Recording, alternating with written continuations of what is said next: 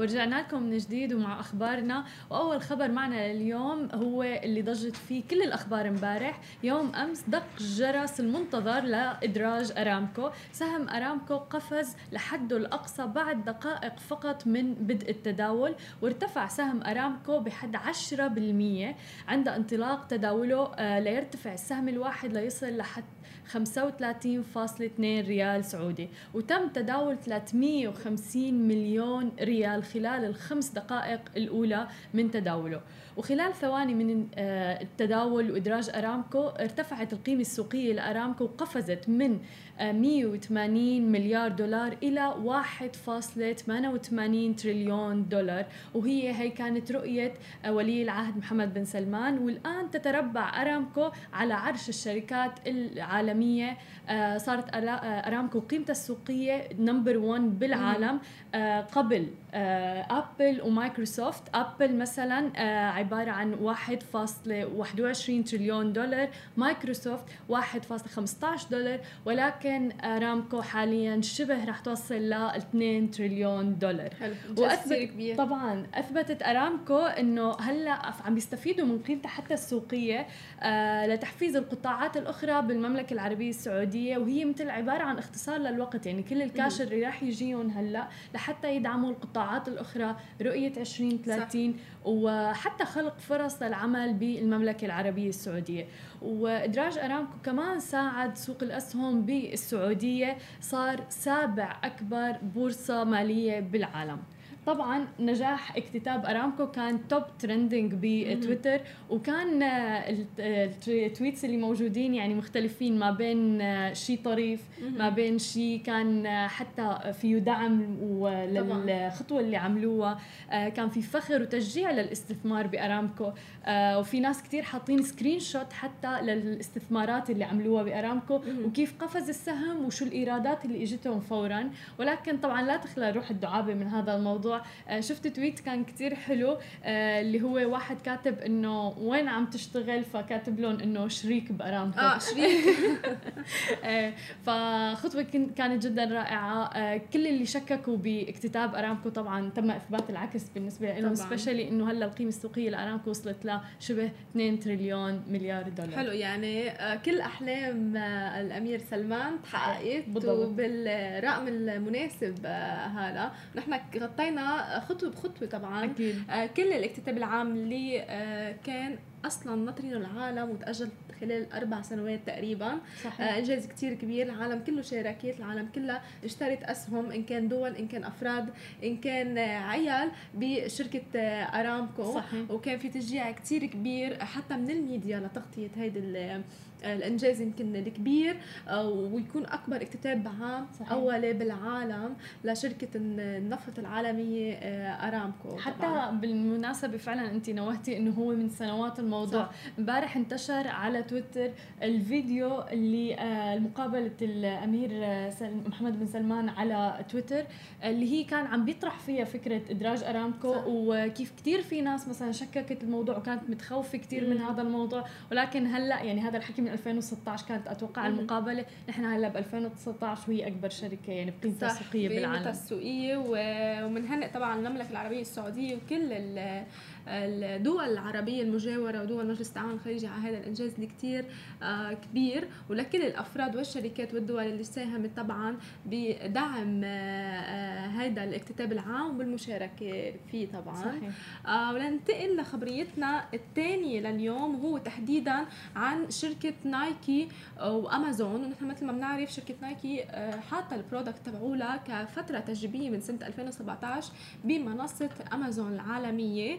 بس في خبر لشركة نايكي إنه أنهت آه، شركة الملابس والأحذية الرياضية آه، الأمريكية نايكي تعاونها مع آه، الشركة أو المنصة الإلكترونية للتجارة الأمريكية الكبيرة العملاقة أمازون dot com. طبعا هذا الخبر ضج كل شبكات التواصل الاجتماعي وخصيصا لكل محبي شركة نايكي تحديدا وكانوا معودين يطلبوا من أمازون dot com كل ال product الخاصة بنايكي. وقررت وقف بيع منتجاتها على موقع أمازون مباشرة في إطار برنامج تجريبي قد بدأت فيه طبعا من سنة 2017 وهذا بعود العديد آه، وبيطرح عديد من التساؤلات ليه شركه نايكي الكبيرة. بدها تشيل كل ال product تبعها من أمازون. وطبعا هيدا بيأكد قد إيه صار في شركات fake أو مزيفه عم بتبيع ال product تبعها على منصة أمازون وهيدا آه، تحديدا هذا القرار بيأثر بشركة أمازون بشكل عام. وأشارت وكالة بلومبرج للأنباء أنه هذا الانفصال بين الشركتين يأتي بإطار عملية تغيير شاملة لاستراتيجية مبيعات التجزئة من نايكي. وجاء ذلك بأعقاب إعلان آه، شركة الملابس الكبيرة آه، نايكي اختيار جون الرئيس التنفيذي السابق لشركة التجارة الإلكترونية إي باي ليكون يكون الرئيس التنفيذي الجديد لإلها وغير كل آه، هيدي المنظومة وقال إنه نحن لازم نسحب كل ال product وما بقى نتعامل طبعا مع منصة امازون إنه ما يكون في product لنايكي بقلب المنصة وهو ما بيشير لاتجاه نايكي بقوة نحو تعزيز وجودها آه، بمجال التجارة الإلكترونية بعيدا عن شركة أمازون وصار في تصريحات كتير عدة هلا على هذا الشأن إنه ليه نايكي بهذا التوقيت بدها تشيل كل ال product تبعها من أمازون وهل رح يتبعها العديد من ال brandات أو الماركات الفاخرة آه اللي هي بتنحط بال stand ال luxurious أو بالضبط. أغلى من غيرها حتشيل من منصة أمازون. هل رح يقشط أسهم أمازون بالسوق البورصة العالمية؟ كل هذه السؤالات بتطرح نفسها. وقالت نايكي ببيان يوم الأربعاء الماضي كجزء من تركيز نايك على تقديم أفضل خبرات لعملائها من خلال علاقات مباشرة وشخصية بصورة أكبر. قررنا إلغاء برنامجنا التجريبي الحالي مع أمازون لتجارة التجزئة ورح نواصل بالاستثمار بقوة والدخول بشركات متاجر أخرى. يعني هن عندهم plan بالضبط. إنه آه, آه، ينحط ال product تبعهم على منصة أخرى.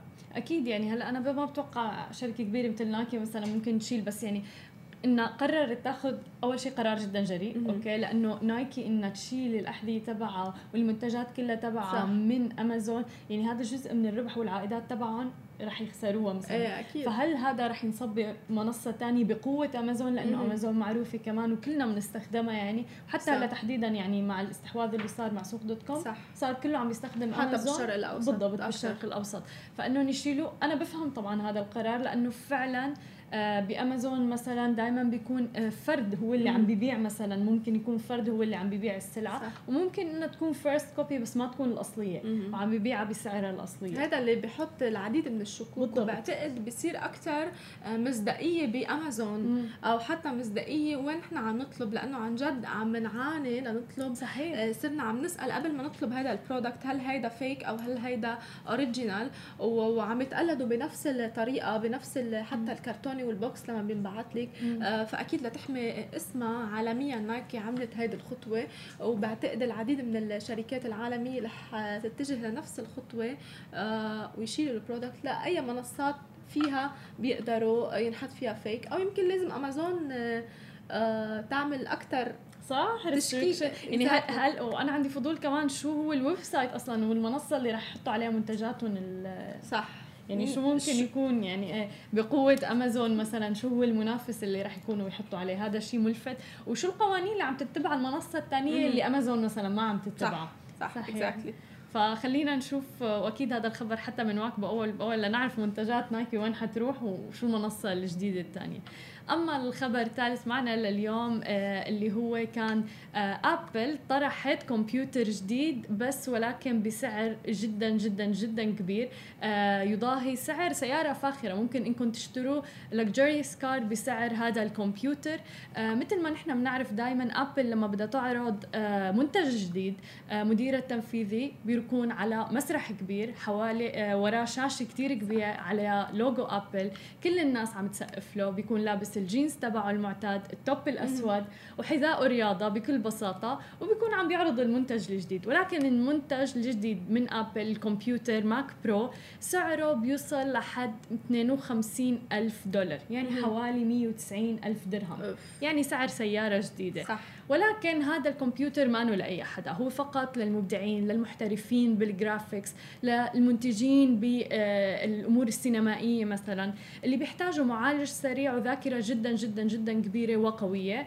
آه، إصدار ماك برو الجديد آه، تعرض لسخرية حتى بشكله إنه شكله آه، مثل مبشره الجبنة مثلا. صح. فصاروا الناس يتمسخروا إنه هو عنده متعدد الاستخدامات. صح حقه 52 ألف دولار ولكن ممكن تستخدمه لأنك تبشر جبنة تبشر جزر. فكانت الناس كلها عم تتمسخر على ال social media على هذا الموضوع. فنحن حطينا كمان الصورة ب Smashi TV. بالضبط. ناطرين طبعا تعليقاتكم عن شكله أكيد أكيد. فكان شكله جدا فعلا ملفت للنظر. آه والمعالج لحاله تبع ماك الجديد حقه حوالي 6000 دولار أمريكي. ولكن لن يعني ننظر للموضوع بجدية أكثر هو بيوفر مرونة للمحترفين للمختصين بهذا المجال إنه يغيروا الأعضاء والقطع الداخلية بالمعالج. وهذا الشيء ما كان ابدا موجود بمنتجات أبل السابقة. آه، مواصفات الرامات اللي فيها بتصل ل 1.5 تيرا بايت ما في كمبيوتر بهالمعالج الكبير هاد بهالسرعة الخارقة هاي. كرمال هيك أسعاره بالضبط باهظة. بالضبط. مشان هيك سعره كتير كتير عالي. العجلات تبع المعالج حقها 400 دولار. آه الشاشة لحالها فكل قطعة في سعرها لحاله. الشاشة الجديدة مانا HD مانا 4K ولكن هي XDR يعني 6K آه وسعرها 5000 دولار أمريكي. ومثل ما العجلات بتكلف 400 دولار مم. كمان الشاشة إلى آه، قطعة ثانية حلو. القطعة الثانية اللي هي الحامل تبعها يعني هي ما بتجي مع الحامل تبعها. الحامل لحاله حقه 1000 دولار ولكن قد لا تكون أنت بحاجته فممكن تستغني عن هي ال 1000 دولار وتعلقه بس آه، تعليق للشاشة. وكان في طبعا آراء متعددة حول هذا الموضوع. في ناس قالوا إنه استثمار جدا فاشل آه، لأنه أقل شيء رح تروح قيمته 75% بعد سنوات للكمبيوتر. آه، ولكن آه، مشان ما يصير في لبس بالموضوع هذا الكمبيوتر فقط لفئة معينة من الناس مثل المنتجين لأنه عن طريقه ممكن إنك تصنع فيلم سينمائي كامل بمكتبك ببيتك مع كل مؤثراته البصرية والصوتية. حلو. فإذا أنت بدك تنتج أفلام سينمائية أتوقع هذا المبلغ يكون معتدل إلى برودكشن هاوس كمان يمكن أو بالضبط. شركة إنتاج بشكل عام أكيد. مش لفرد. بالضبط. فرح يعود عليك يعني بعائدات أكثر فممكن يكون استثمار جدا جدا ناجح والناس يعني يفيدهم. لأنه 1.5 تيرا بايت يعني معالج خارق جدا صراحة. يعني صح. حتى جربوا إنه يحملوا عليه آه، مقاطع جدا كبيرة آه، ما كان في loading time ابدا فورا اشتغل إيه. بعتقد هذا مثل ما ذكرتي هلا بيساعد كثير آه للمنتجين. تمام ولل cinema industry بشكل عام مم. لأنه هيدي السرعة آه، بدها كمبيوتر هالقد وهالإنتاج الكبير والضخم كسينما بشكل عام بده آه، سرعة بالتنزيل وسرعة بالمونتاج بشكل عام. بس اللي كانوا مبسوطين كثير فيه بصراحة يعني. صح بس اللي لفت بالنظر هلا إنه دائما أبل عم بتعودنا أو عم بتنزل product جديد آه، العالم وشبكات التواصل الاجتماعي بس على شكله صح. عم بتقوم القيامة يعني التليفونات اللي نزلوهم اللي فيها ثلاث كاميرات صحيح. اللي انحكى كتير articles عنهم إنه هن آه، مزعجين للأشخاص اللي عندهم مرض معين من هول الفقاعات حكينا عنه ب Smashi TV. ما بيقدروا يشوفوه. حتى إذا شافوه يعني بيصيبهم مثل صحيح. قلق آه، أو شيء وفعلا هذا المرض موجود.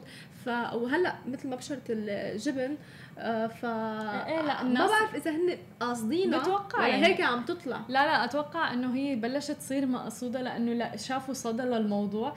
ف آه، معظم ال social media كل التغريدات كل ال social media كانت ضاجه إنه آه، زوجتك مو بس أنت عم تدفع 52 ألف لك وللكمبيوتر زوجتك ممكن تستخدمه حلو. وتبشر جبنة وتبشر جزر. عليه. ف يعني بتوقع إنه هو نوع من ال marketing الذكي و إيه شكله ملفت والأشكال مش بس إنه يعني ما بعرف مين مصمم هو الخبريات لنطلع بهاي الضجة قبل ما ينزل ال product كمان آه على السوق. وقبل مثل ما ذكرتي أبل آه، بقاعة بيشرح هيدا بيكون طبعا قبل بأشهر العالم عم بتنزل وكل التسريبات عم تتسرب. حنرجع نتابع طبعا قد إيه ومين اللي اشترى وأول شخص اشترى هذا الكمبيوتر. لازم نعرفه أكيد رح يكون في له article معين. صحيح. رح نروح break ومن بعد ال break بنرجع مع أخبارنا. ورجعنا لكم من جديد ومعي خبر آه، طبعا لكل أصحاب الهمم بدولة الإمارات العربية المتحدة دائما عندهم دور كتير كبير. آه، دائما كل الدوائر الرسمية آه، والحكومية بتهتم لهيدي الفئة من العالم طبعا. وأطلقت وزارة الداخلية بالتعاون مع جمعية الإمارات للتوحد مبادرة جديدة أطلق عليها المرافق الذكي أو ما يعرف بسمارت شادو لتعزيز حماية ذوي التوحد وتمكينهم ببيئة أكثر أكثر آه، ملائمة وامانا وهي عبارة عن آه، تقنية جديدة بيلبسوها أصحاب آه، الهمم أو الأصحاب اللي عندهم توحد بيقدروا يظهروا فيها بتعمل tracking لهن وين رايحين مثل Google Maps تقريبا وبيقدروا اهلهم آه، يشوفوا هن وين رايحين آه، على أي أماكن. حتى إذا آه، وقعوا فيها sensor بتلقى دغري الأم أو الأب أو الأصحاب اللي هن الأهل مسؤولين عن هذا الشخص إنه هذا الشخص تعرض لحادث أو لشيء معين. بعتقد إنجاز كتير كبير. دائما دولة الإمارات عودتنا إنه هي تهتم بهذه الفئة من العالم. كأنها هي طبعا فئة موجودة مثلنا مثلها. وبتهدف المبادرة لتعزيز الأمن والسلامة والحماية لهذه الفئة الغالية من خلال متابعتهم بصورة ذكية تمكنهم من المشاركة والاندماج آه، بالمجتمع مثلهم مثل أي شخص آه، بيقدر يظهر آه، لحاله. ولنعرف أكثر عن هذه technology عملنا مقابلة مع وزارة الداخلية بدولة الإمارات العربية المتحدة رح نروح لل segment لل interview وبنرجع بعد شوي. رجعنا لكم من جديد بالقمة العالمية للتسامح بدورته الثانية وباليوم الثاني بهون من منصة سماشي تي في. ومعي الدكتور العميد صلاح الغول. مرحبا من وزارة الداخلية. يا مرحبا الساعة وشكرا لتغطيتكم هذا الحدث العالمي الكبير. آه ونحن سعيدين بالتواجد معكم على هذه المنصة آه الإلكترونية. ثانك يو آه دكتور إذا بدك تخبرنا أكثر ليه وجودكم هون بهذه القمة العالمية للتسامح؟ وشو دور وزارة الداخلية تحديدا لنشر التسامح بكل المنطقة وخصيصا بمدينة دبي؟ فيما يتعلق بدورنا نحن كوزارة الداخلية في هذه القمة وهي في الأصل كل المؤسسات وكل الهيئات وكل الوزارات في دولة الإمارات العربية المتحدة هي تعمل بشكل متكامل. لا أحد يعمل بمفرد عن الآخر وهذا هو سر تميز دولة الإمارات العربية المتحدة في الكثير من آه، المحافل اليوم. قمة التسامح هي بلا شك قمة مهمة للعالم قبل أن تكون مهمة فقط لدولة الإمارات العربية المتحدة. هذه الدورة الثانية. هناك العديد من الشخصيات المتواجدة في هذه القمة. أتصور آه، ومثل ما بتقول مثل ما بنحكي أن هذه القيمة هي قيمة ربانية قيمة إنسانية لا غير متعلقة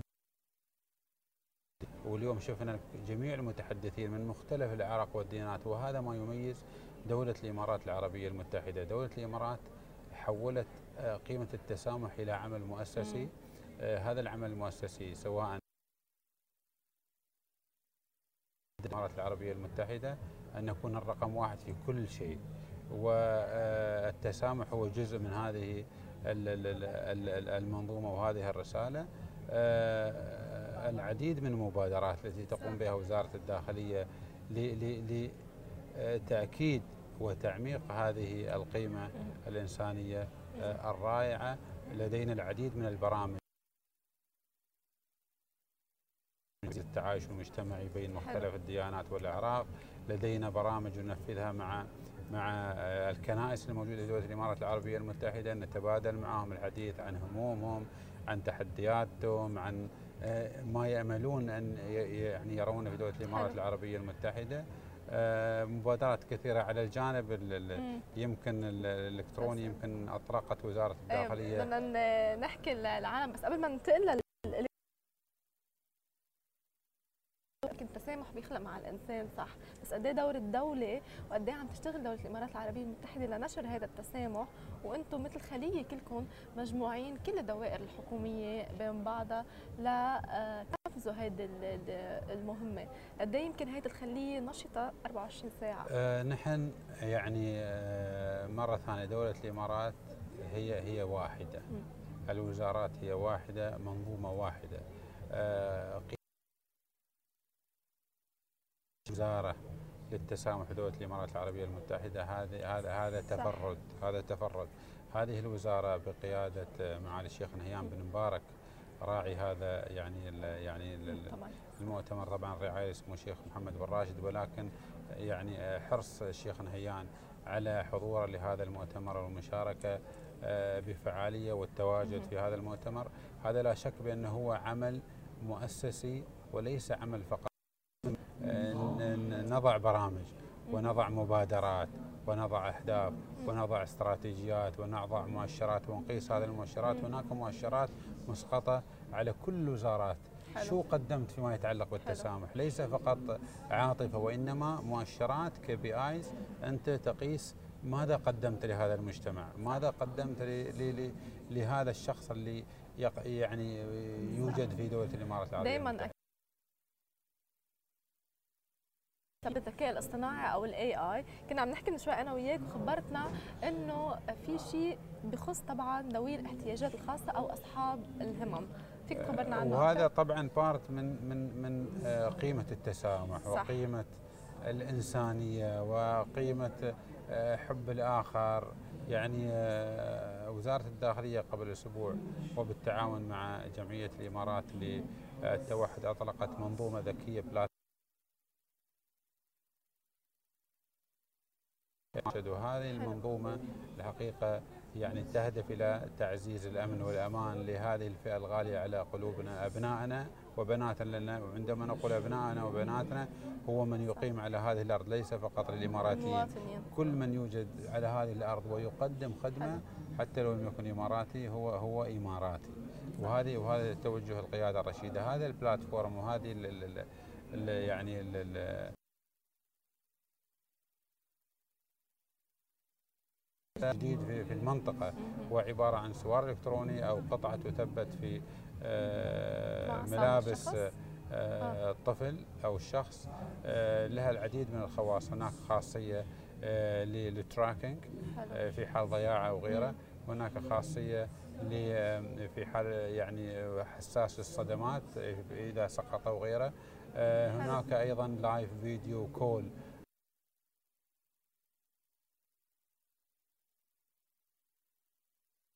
كثير من من ال features اللي موجودة في هذه في هذا ال technology آه، في النهاية نحن نبغي يعني تعزيز جودة الحياة في في في دوله الإمارات العربية المتحدة. التحدي كان إن دائما أولياء الأمور كانوا يخافون يطلعون مع أبنائهم خوفا من الضياع وغيره. اليوم مع هاي التكنولوجيا ومع هذه الخدمة اللي تقدمها وزارة الداخلية آه، يعني متوفرة. وفي النهاية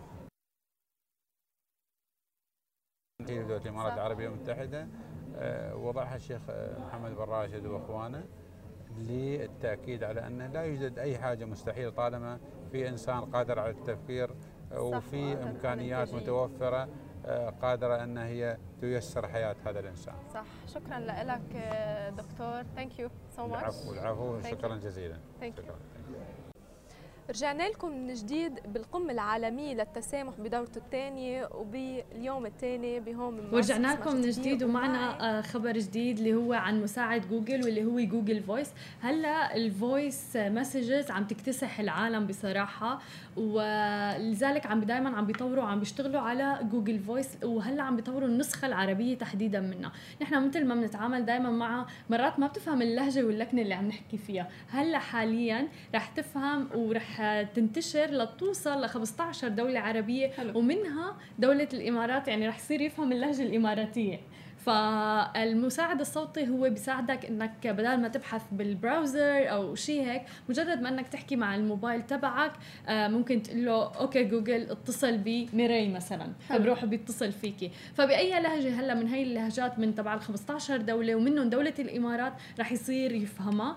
آه ممكن مثلا تقولي له okay Google إنه آه مثلا فيقني الساعة 7 الصبح مثلا فبيكون حط ال alarm على الساعة 7 الصبح. ما في داعي إنك تكبسي بالموبايل تستخدمي الموبايل وهي الشغلات. أو مثلا فيك تساليه شو أسرع طريق للمطار بيروح بيفتح Google Maps وبيحط لك أسرع route حلو. طريق feature للمطار. كثير حلوة. كثير حلوة. آه وكثير حلو. كان عندهم أصلا عقبة من أكبر التحديات اللي كانوا عم بيواجهوها فكرة إنه آه تطوير العائق هذا إنه يفهموا اللهجات لأنه من لهجه على لهجه بالمنطقة العربية صح مختلفة تماما يعني. طبعا Google Voice ما بيقتصر فقط على إنه يلبي لكم طلباتكم بهي الأمور بس كمان بيوفر جو من الرفاهية من التسلية مثلا. آه، ممكن تطلبي منه إنه يستمع آه، يحكي لك نكتة آه، يلعب لك غنية مثلا على الموبايل وتسمعيها. و آه كمان كان عندي فضول أعرف بصراحة شو أكثر الشغلات اللي ناس بتتساءل عنها يعني من Google Voice.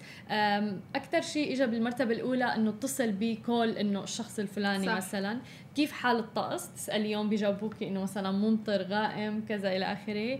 آه أيقظني بعد 8 ساعات. بيلبي لك مثلا هذا الموضوع. موفر علينا ال type ووفر علينا أو حتى ال search مثلا إنه كيف الطقس اليوم أو شيء هيك. آه بس في مثلا شغلات شوي غريبة. مثلا في ناس عم تسأل ومن أكثر الأسئلة إنه ليش السما زرقاء؟ حلو. okay من الأسئلة اللي موجودة. آه شو اسم هي الغنية؟ فبيتعاملوا معه على هذا الأساس. حلو. أو شغل لي أغاني فيروز على اليوتيوب.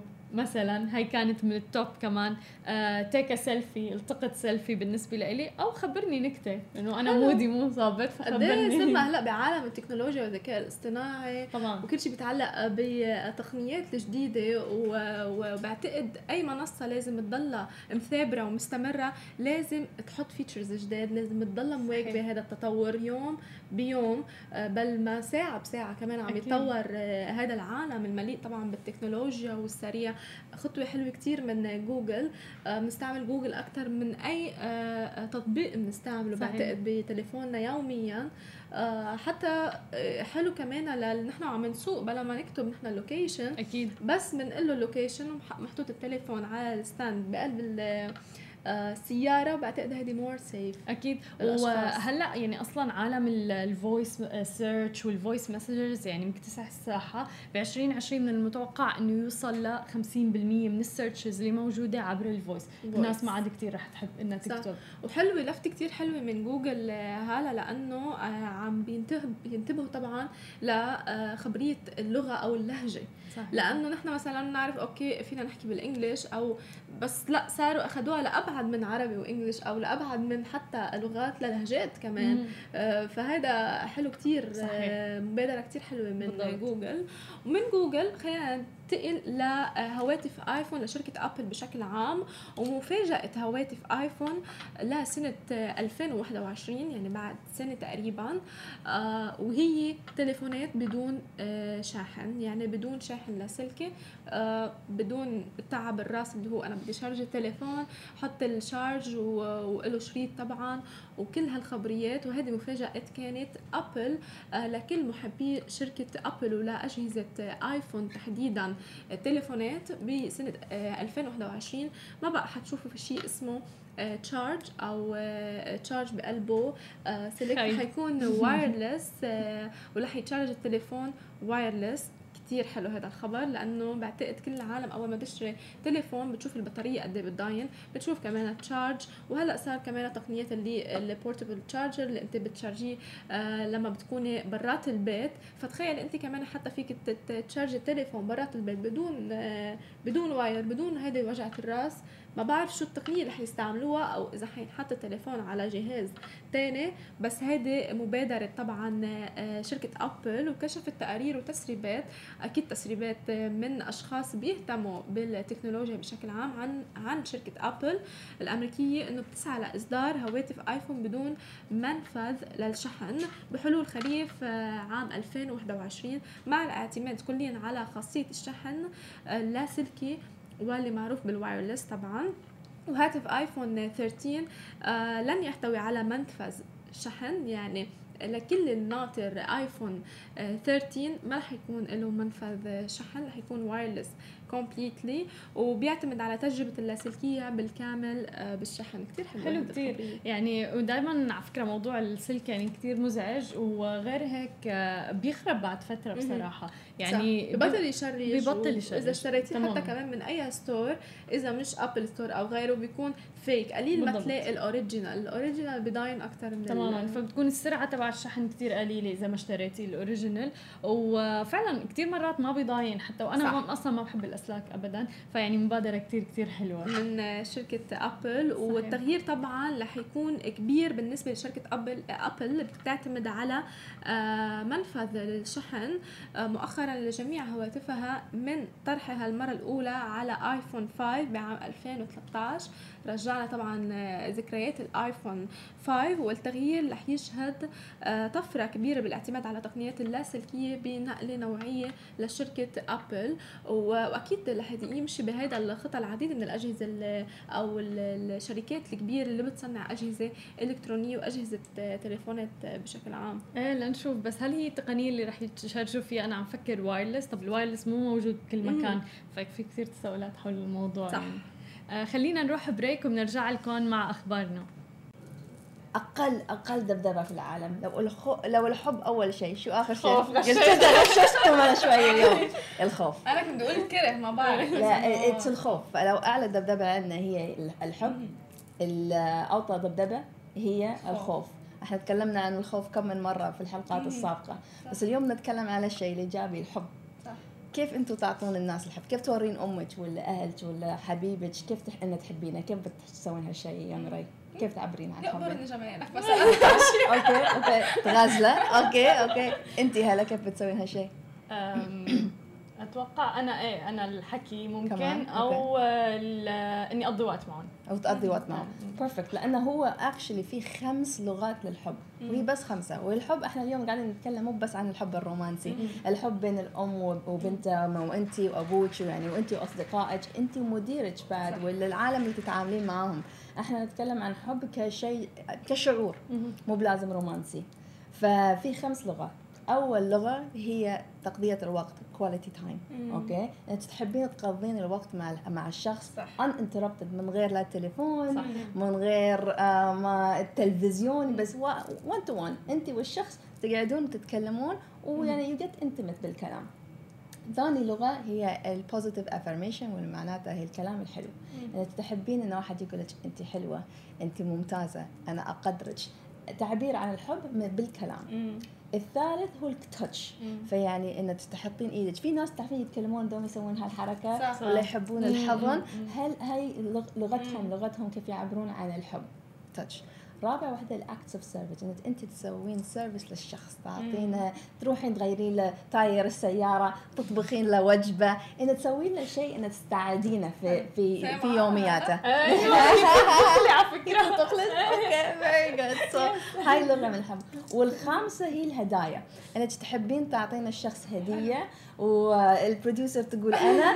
فيعني تعطين هدية ولا تقدرينه ولا تتذكرينه مو بلازم الهدية تكون شيء غالي ولا ثمين. لازم يعني حتى إنك بس I'm thinking about أنا تذكرتك وهاي خذ الهدية. فالحين إحنا في ناس بيقولون أنا أسوي كل الخمسة. هي صح. إحنا في ناس بعد يتكلمون خمس لغات إنجليزي آه، برتغيز فرنسي بس عندك لغة أنت قوية فيها. يعني أنا قوية في الإنجليزي. العربي. بس يعني هاي هي اللغة اللي إحنا لازم نتعلمها. ففي اللغات الحب نفس الشيء. عندك اللغة اللي انت قوية فيها وهي لغتك الأم بنقول. وفي بعدين عندك أشياء تسوينها مو مو مو انت مثابرة وثابتة في اللغة. يعني مو قوية فيها. فالواحد شو يسوي؟ لازم يعرف الشخص الثاني شو لغته. لأن لو أنا انت تتكلمين ياباني وأنا أتكلم إنجليزي شو يصير؟ ما حنفهم ما بنفهم بعض. لو أنت تكلميني بلغة الحب التاتش وأنا أكلمك بلغه الحب الكلام ولا ال act of service ما بنفهم بعض. فالواحد لازم يفهم شو الشخص الثاني هي لغته. شو لغة الشخص الثاني. بس أنت تعرفين لغة الشخص الثاني تقدرين تعبرين له بالحب بطريقته. وبعدين شيء يصير اندماج وتحسين إنك انت محبوبة.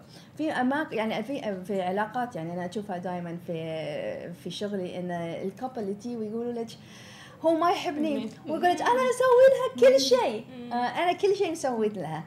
واقول له تقول قول لي شو سويت. أنا غيرت سيارتك. أنا أدفع لك هذا وأنا أسوي هذا. وتقول له لا لكن ما تقضي وقت معايا. صح. تعرفين already من كلام الشخص شو هي لغة الحب. هاي الحرمه for example تبى quality time تبى 1 to 1 time هو يعطيها acts of service فالدوم يعني هو الواحد يعطي بس مو قاعد يعطي لغة الحب الصحيحة. صح exactly طب هبة في عالم ما بتعرف تعبر. آه وفي experience كمان شايفيتها يعني مع أقربائي وهيك. آه بيعبروا يمكن إذا جابوا cadeau أو هيك. بس كمان الطرف الثاني مش مكتفي. بيعرف إنه بحبه بس ما بي ما ما بيعبر وما بيعرف يتصرف. مو لغة الحب. لو أنت الحين ممكن ما يحتاج الهديه أنا بقول لكم قصة يعني أنا أتكلم عليها في ال social media أمي forgive me آه شو اسمه؟ أنا قبل كم من سنة آه تضحكين ها؟ إيه. أنا كم من سنة طلعت آه طلعت أمي وسافرتها آه باريس. وباريس قضيت معاها أسبوعين ما مسكت التليفون حتى وكله كان my. focus إن إن أنا أعطيها وقتي وإن إحنا نستانس ونقضي وقت مع بعض ولما رجعنا من السفرة أختي اشتريت لها شنطه شانيل وأعطتها إياها. قامت قالت لي أوه أختك كريمة أكرم my وحدة. أنا شفتها بحياتي. أنا مثل box طاع احد أعطاني بوجهي تعرفين؟ أقول يعني ها؟ أنا توني مقضية معاك أسبوعين وطبعا أنا دافعة كل شيء بس ما أعطيتها هدية هدية بس يعني كل شيء اهتميت فيها. فأنا هذاك اليوم اللي أنا فهمت في miscommunication في شيء هي مو أنا مو فاهمته وهي مو فاهمته لأن أمي تحبني صح. يعني أكيد ويعني واستانسنا يعني هي تقول لك لليوم هاي أحلى رحلاتها. بس لما رجعت الشنطة فرحتها أكثر من من ما إحنا كنا فشو سويت؟ بحثت عن هالموضوع وشي أنا جيت وفهمت هاي أسلوب five languages of love الفلسفي بعدين عرفت ان أمي هي تحب الهدايا تعبر عن حب حبها بالهدايا. لما تسافر دوم ترجع من السفر تجيب لي هدية. وأنا أقول لها ليش اشتريتي لي هدية؟ ما ما أحتاج لا. لأن أنا ما تعنيني الهدية صح. لكن أنا شو اللي يعنيني quality time ان. أقضي وقت مع الشخص فأنا غيرت روحي ما غيرت أمي غيرت إيه. روحي من بعد هالشيء كل ما في occasion حفلة عيد ميلاد أمي أي شيء أشتري أشتري لها هدية. وتقدرها بطريقة يعني wow فاهمين؟ لأن هاي لغتها. آخر سنة أنا صار هذا الموضوع مال باريس صار له ست سنوات سبع. سنوات آخر سنة رمضان الماضي أول مرة أمي فهمت إن أنا لغتي الحب quality time. فقلت لها تعرفين ماما شعورك لما اعطيتك الهدية؟ قالت لي إيه. قلت لها أنا هذا الشعور اللي أنت تحسينه هو نفس الشعور لما أنا وأنت نطلع coffee ولا نطلع date ونقعد مع بعض. آه. فهمته والحين أنا أعبر لها شيء وهي بعد تقول اتصل علي شو مسويه اليوم؟ تعال نروح نطلع coffee لو تتابعوني في إنستغرام دوم تشوفي أنا وأمي عندنا date night. نطلع مع بعض ونصير وش اسمه نروح coffee shop ولا whatever بس نقضي وقت. هالي هي أمي عادي بعطيها هدية عرفتي بس هي حلو فهمت إنك تفهمي كل. واحد شو Exactly. يمكن والشخص يقول لك. إنت لو بس إحنا إحنا نتكلم عن السماع وعن ال listening okay كل آه، كل session كل مرة أنا موجودة نتكلم عن ان الواحد لازم يسمع الأشخاص شو يقولونه لأن الإنسان يقول لك كل اللي انت تبينه ال blueprint كله بيعطيك إياها بس لو توقفين لدقيقة تسمعين شو هو يقول لك. فلو أنا بس وقفت وأسمع أمي أنا لو إني وقفت سمعت أمي تقول هذيك القصة إن الشنطة آه، أختي كريمة عرفت إن في شيء هناك.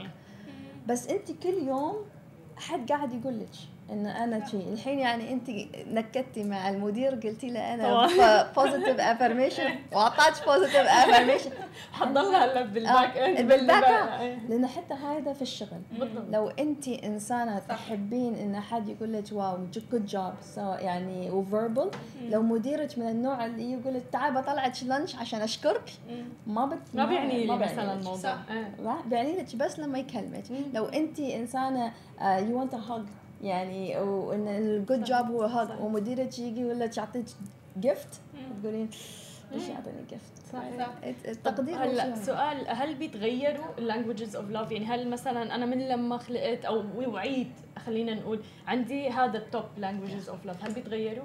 So أحلى شيء about language of love إن you can change them and you can grow them يعني أهم أهم هالشخص هالشيئين أنا for example أنا من عائلة ال touch قليلة جدا. وأنا ما. عندهم شبه. Do you think I'm a أنت تعرفيني. أنا ما touchy person هي صح. هذا الشيء أنا شفته ناقص عندي. مم. وزرعت إنه لازم أنا أنميه. مم. لأن أنا عائلة ما نح ما نحضن ما we don't hug أنا بس نتكلم أقول لك أحبك. وإحنا with acts of service acts of service يعني 200% بنوريك إن نقدرك بال service بخدمك. okay؟ لكن في أنا لما أنا بدأت أكون علاقاتي شفت ناس يحضنون. I like شو هذا؟ أول شيء بالبداية ما كان في هذا شيء غريب. بعدين was like okay عيبني هالشيء. أنا اليوم لو واحد بي بيشوفني من أول مرة بيقول لك هبه touch. دوم أمسك. حتى ما أتكلم I touch I connect لأن ال touch هو أسرع طريقة إن الإنسان can connect to each other لأن ال DNA touches DNA okay فأول أسرع طريقة. و you you close this ليش إحنا نصافح أول وين you meet someone صح. تصافحين عشان touch equals touch يعني ال DNA connect وتحسين انه you're. you're safe مع مع بعض. ف yes كل شيء يتنمى بس لازم تعرفين انت كيف كيف أي هو لغة أنت تكلمينها أكثر وأقل والطريقة اللي أنت تقدرين تسوينها اللي تروحين اونلاين في test أنت تقدرين تاخذين هالامتحان 20 دقيقة وبيقول لك أنت شو لغتك الأفضل حلو. وشو اللغة اللي لازم تحسنينها. إذا حبيتي تحسنينها. في ناس بيقول لك ما ما بتحسن ما بست عادي يعني مو مشكلة. آه ال website www.5languagesoflove.com يعني very easy 5languagesoflove.com موجود. حلو. الامتحان هذا حتى يصير للأطفال. وبيعرفوا يجاوبوا صح؟ yes يعني لأن في؟ واحد لهم بالضبط عشان الأطفال وفي لل couples وفي لل singles حتى موجود. للأطفال. هي موجود للأطفال لأن حتى الطفل عنده لغة الحب. مو بإنه هو بس تعلمها من أهله هو عنده بال DNA ماله لغة خاصة. فلازم أنت تعرفين شو لغة آه الطفل. لأن حتى مرات يعني آه في يكون في couples وهاي this is the funniest thing. يعني يضحكني هالشيء. معظم ال couples their love languages are the opposite. عكس بعض. صحيح. يعني انت بتكونين top top عندك quality time وهو بيكون zero quality time okay؟ انت بتكونين top top هدايا وهو بيكون zero هدايا. أنا الحل؟ أشوف أشوف هذا الحل إن إحنا ما نكون أنانيين. لو أنا من صدق أحبك ولا أقدرك أنا بغير من طباعي إني أنا أعطيك الحب بالطريقة اللي أنت تقدرين تستلمينها. okay؟ عشان it's just عشان love is giving الحب إنك تعطي لازم تعطي. هو معنى الحب. مو بس إحنا شو نسوي؟ ما أعطاني لما يعطيني بعطيه. صح. هذا إحنا تكلمنا عنها هذا مو unconditional love. هذا يعني هذا transaction credit card يعني أنت بشتريها ال- وبعدين برجع. هذا ما ينفع في الحب. الحب الحقيقي هو unconditional love. الح- ال- الحب شو conditions بالعربي؟ يلا. آه، بلا شروط بلا شروط. حب من غير شروط. ما في شرط. لازم تعطيني بعدين آه آه بعطيك. هذا حب بشروط. هذا مو بحب actually okay؟ فإحنا لو نعطي الإنسان بحقيقتنا حب من غير شروط. ما بيهمنا كيف. أنت actually لما تشوفين لما أول ما تدشين علاقة تكونين أنت في قمة الحب. شو تسوين؟ دوم تحاولين ترضين الشخص بأي طريقة you you know, بتجيبي له الماي بت you know, بعد سنة يقول لك ممكن تعطيني الماي؟ لا. جيب لحالك. روح جيب لحالك ليش تغير هالشيء وين راح الحب مم. ليش صار الحين في هال friction. صح. لأنك أنت غيرتي آه، mode ك من إنه يكون unconditional love لا شروط.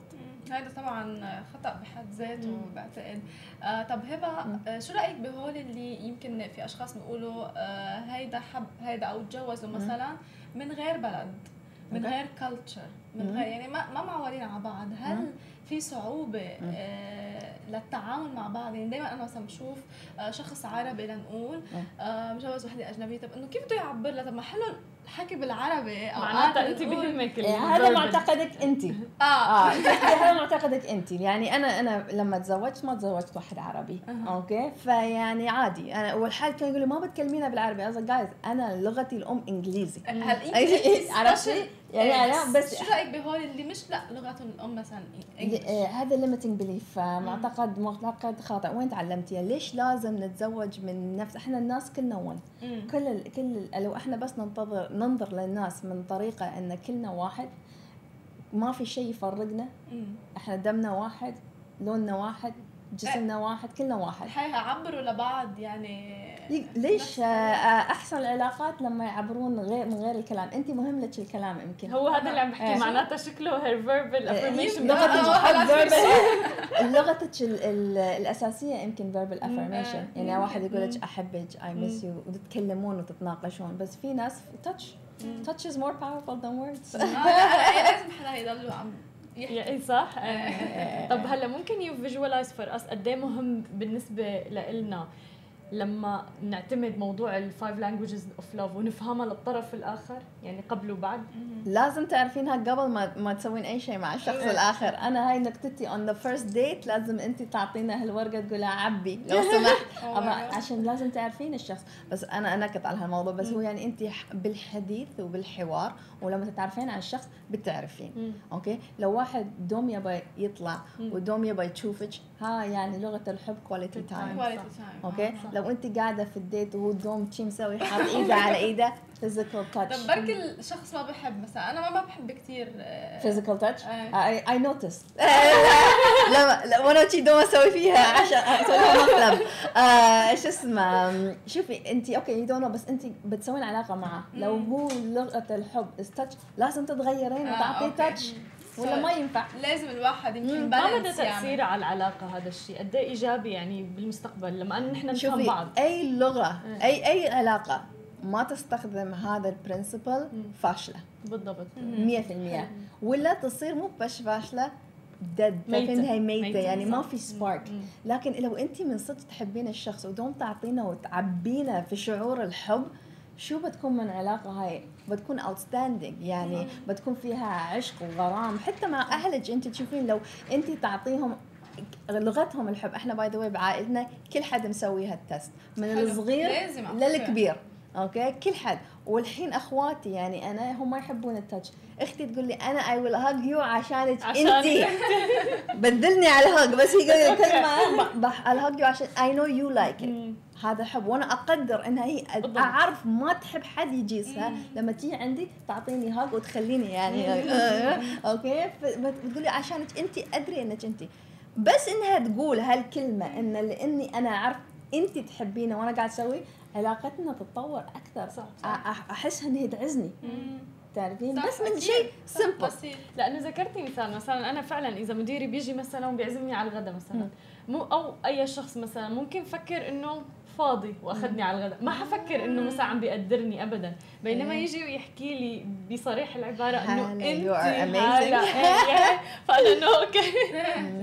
إيه. أوقات الكلام كمان بحد بالضبط. ذاته هو مهم. طاقة إيجابية خلاص عرفت أنتوا اثنين verbal affirmation. خلاص بنمشيها على هبل كل أسبوع بتجي بس هيك بنحلل بعضنا نحن. بالضبط. ما هو أهم شيء بتوقع الوعي الذاتي إيه، الواحد يفهم أهم شيء. نفسه وبعدين يفهم كمان الآخرين اللي حواليه. طيب آه، آه، اللي ما عنده هيدا التأهل مثلا أنا أول مرة بعرف إنه في تيست ولازم. الواحد. بفكر حالي والله أنا بقرأ العالم بس طلعت لا بس آه، آه، قد إيه مهم العالم عن جد تعرف يكون عندها توعية بهيدي بالذات؟ لأنه هذا يمكن مصير. Yeah. يعني إذا بدك تتجوزي حدا Yeah. أو آه، يمكن حتى أهلك يعني. قد إيه مهم يعملوا هذا ال test وقد إيه مهم آه، يدركوا شو آه، يمكن الحب عندهم أو مفهوم الحب أو لغة الحب. مثل ما بدأنا اليوم كنزنا الحب هي أعلى دبدبة. مهم. أنا أطمح إني أعيش طول حياتي في أعلى دبدبة مو بأوطى دبدبة مم. فأنا أبى أكون دائما في دبدبة الحب مم. okay فهذا أهم شيء في الحياة لأن إحنا لو الحياة ما فيها حب ما فيها طعم. آه، ما يعني حتى لشغلك لو ما حسيتي إنك مشغوفه لشغلك ولا إنك. تحبينه ما بتعطي وما بتحسين إنك انت فرحانة وسعيدة. الحب أهم شيء. هو يعني إحنا لو نفكر كل يوم شو اليوم بسوي عشان أحب نفسي ولا أحب العالم حولي تتغير يتغير منظور الحياة. أوكي؟ فهو أهم شيء تقدرين تسوينه. يعني أهم شيء. ولازم. ولازم. صح. وبعدين إحنا دومنا إحنا بعلاقات مع أشخاص. إحنا مو بعايشين. في لحالنا. في مكان. زين. أنت كل يوم قاعدة تكلمين شخص. حتى لو أنت تفهمين إن الشخص اللي يغسل لك السيارة آه. شو لغته م- لغة الحب لما بتيجي تعطي له هدية ولا تقدرينه بتعرفين تقدرينه مم. ب... ب... بالطريقة الصحيحة اللي بتغير حياته مرات بس كلمة شكرا تغير منظور صح. كل حد صح؟ يعني حتى مع الأشخاص البس- البسيطين اللي يمكن بيمرقوا بحياتنا مرة أو اثنين لازم الواحد شوف أنا بقول لك شيء أنا أسوي هذا كل يوم. أي مرة أروح أعبي فيشة السيارة ولا أتكلم مع شخص أشتري منه شيء ابى اتعلم ثلاث أشياء عنه أنا ما أعرفها. حلو. فبس يفتح لي شو أخبارك شو مسوي؟ حتى هم يتفاجئون. لأن ما حد كلمهم. بس عندي rule لازم أعرف ثلاث أشياء عن الشخص. من وين أنت؟ شو معنات اسمك؟ أكلمهم. حلو. أسو- أسوي connection معاهم. لما تسوين هال connection مع الناس لما تجين مرة ثانية يتذكرونك. أنا في ال JBR مرات أروح اصفر يعرفني. أنا ما أروح دوم يمكن أروح مرة في الشهر بس يعرفني إن كل ما أروح أكلمه. وأتذكر بعدين لو هو مو موجود أقول لهم وينه؟ أنت منو؟ you build a connection. ولما أنت بس تعاملين الناس بأسلوب حسن صح. هي هذا هو حياتنا. لو إحنا بس نتعامل مع الناس بأسلوب حسن ونعطيهم 30 ثانية. شو خذ مني إني اسالك شو معنى اسمك؟ من وين أنت؟ وعيبتك دبي؟ ثلاث أسئلة سهلة. ها؟ بعرف عنهم هو بس طول الوقت حد بيجي يقط عليهم حتى ما المفتاح. بينظر بعيونهم. ال eye connection حتى ما بتصير. غلط إحنا we are human beings of connection لازم نفهم إن علاقاتنا مع الآخرين هي اللي بترجع في النهاية وبتأثر على حياتنا. لو انت قابلتي الشخص لمدة 30 د- ثانية ويتذكرت ثاني يوم انت سويتي بصمة في الحياة تركتيه صح؟ إيه، إيه. فأحنا لو نبغى نخلي بصمة في الحياة لازم إن الناس يتذكرونا بإيجابية. حلو. حتى إذا بدنا نترجم هذا الشيء يعني فعلا بنرجع بنحكي إنه انت هذا الشخص اللي عم يغسل لك سيارة أو شيء هيك كمان هذا الشيء آه، مثل وقود بالنسبة لهم بالمستقبل حتى بالعمل إلى آخره الفريق العمل تبعك إذا عم تعطيهم بال five languages of love اللي بتهمهم رح تشوفيهم عم ينجوا أكثر يا وبالتالي 100% بيعود- لك بالنفع حتى هذا. إحنا بقول اسوء شيء إحنا نسويه في الحياة إن إحنا بس نفكر عن روحنا. طول الوقت شو أنا am I getting out of it أنا أنا أنا أنا أنا. أوكي؟ كنا طول الوقت قاعدين هل هذا يفيدني أنا؟ هل هذا يعني يفي بيغيرني أنا؟ كله عني. شو عن الناس الآخرين؟ صح. لأن إحنا لو نتذكر إن إحنا كلنا واحد. في النهاية لو إحنا كلنا we're happy هو هذا أهم شيء. صح. بس إحنا انانيين شوي شوي بس. نقدر نغير هالشيء آه هبة طب قد إيه مهم هذا التست ينعمل مع أفراد الشركة الوحدة وينعرف كل واحد النتائج؟ يعني على صوت عالي ينقال النتائج لكل شخص لكل واحد يكون هيك أنا I'll be down for that. أنا أحب هالأشياء. أحب إن كل واحد يعرف عن شخصيات ال- الشخص الآخر. ما بقول لازم يسوونه مثل في العلاقات الشخصية بس أنت بس تفهمين الكونسبت هذا بطريقة بتكونين أنت تقدرين تشخصين الناس. مم. لأن بتعرفين شو هو قصده شو هو اللي يبغى. وبعدين أنت تقدرين تسألي أسئلة سخيفة. يعني مثل تقولي لهم آه، تبون تطلعون برا نقعد coffee ولا شو اسمه آه، أنا أخذ ال task منك وأسويه. لو قالت خذ ال task مني أسويه وبكون يعني ممنون. لك إيه، هذا acts of service.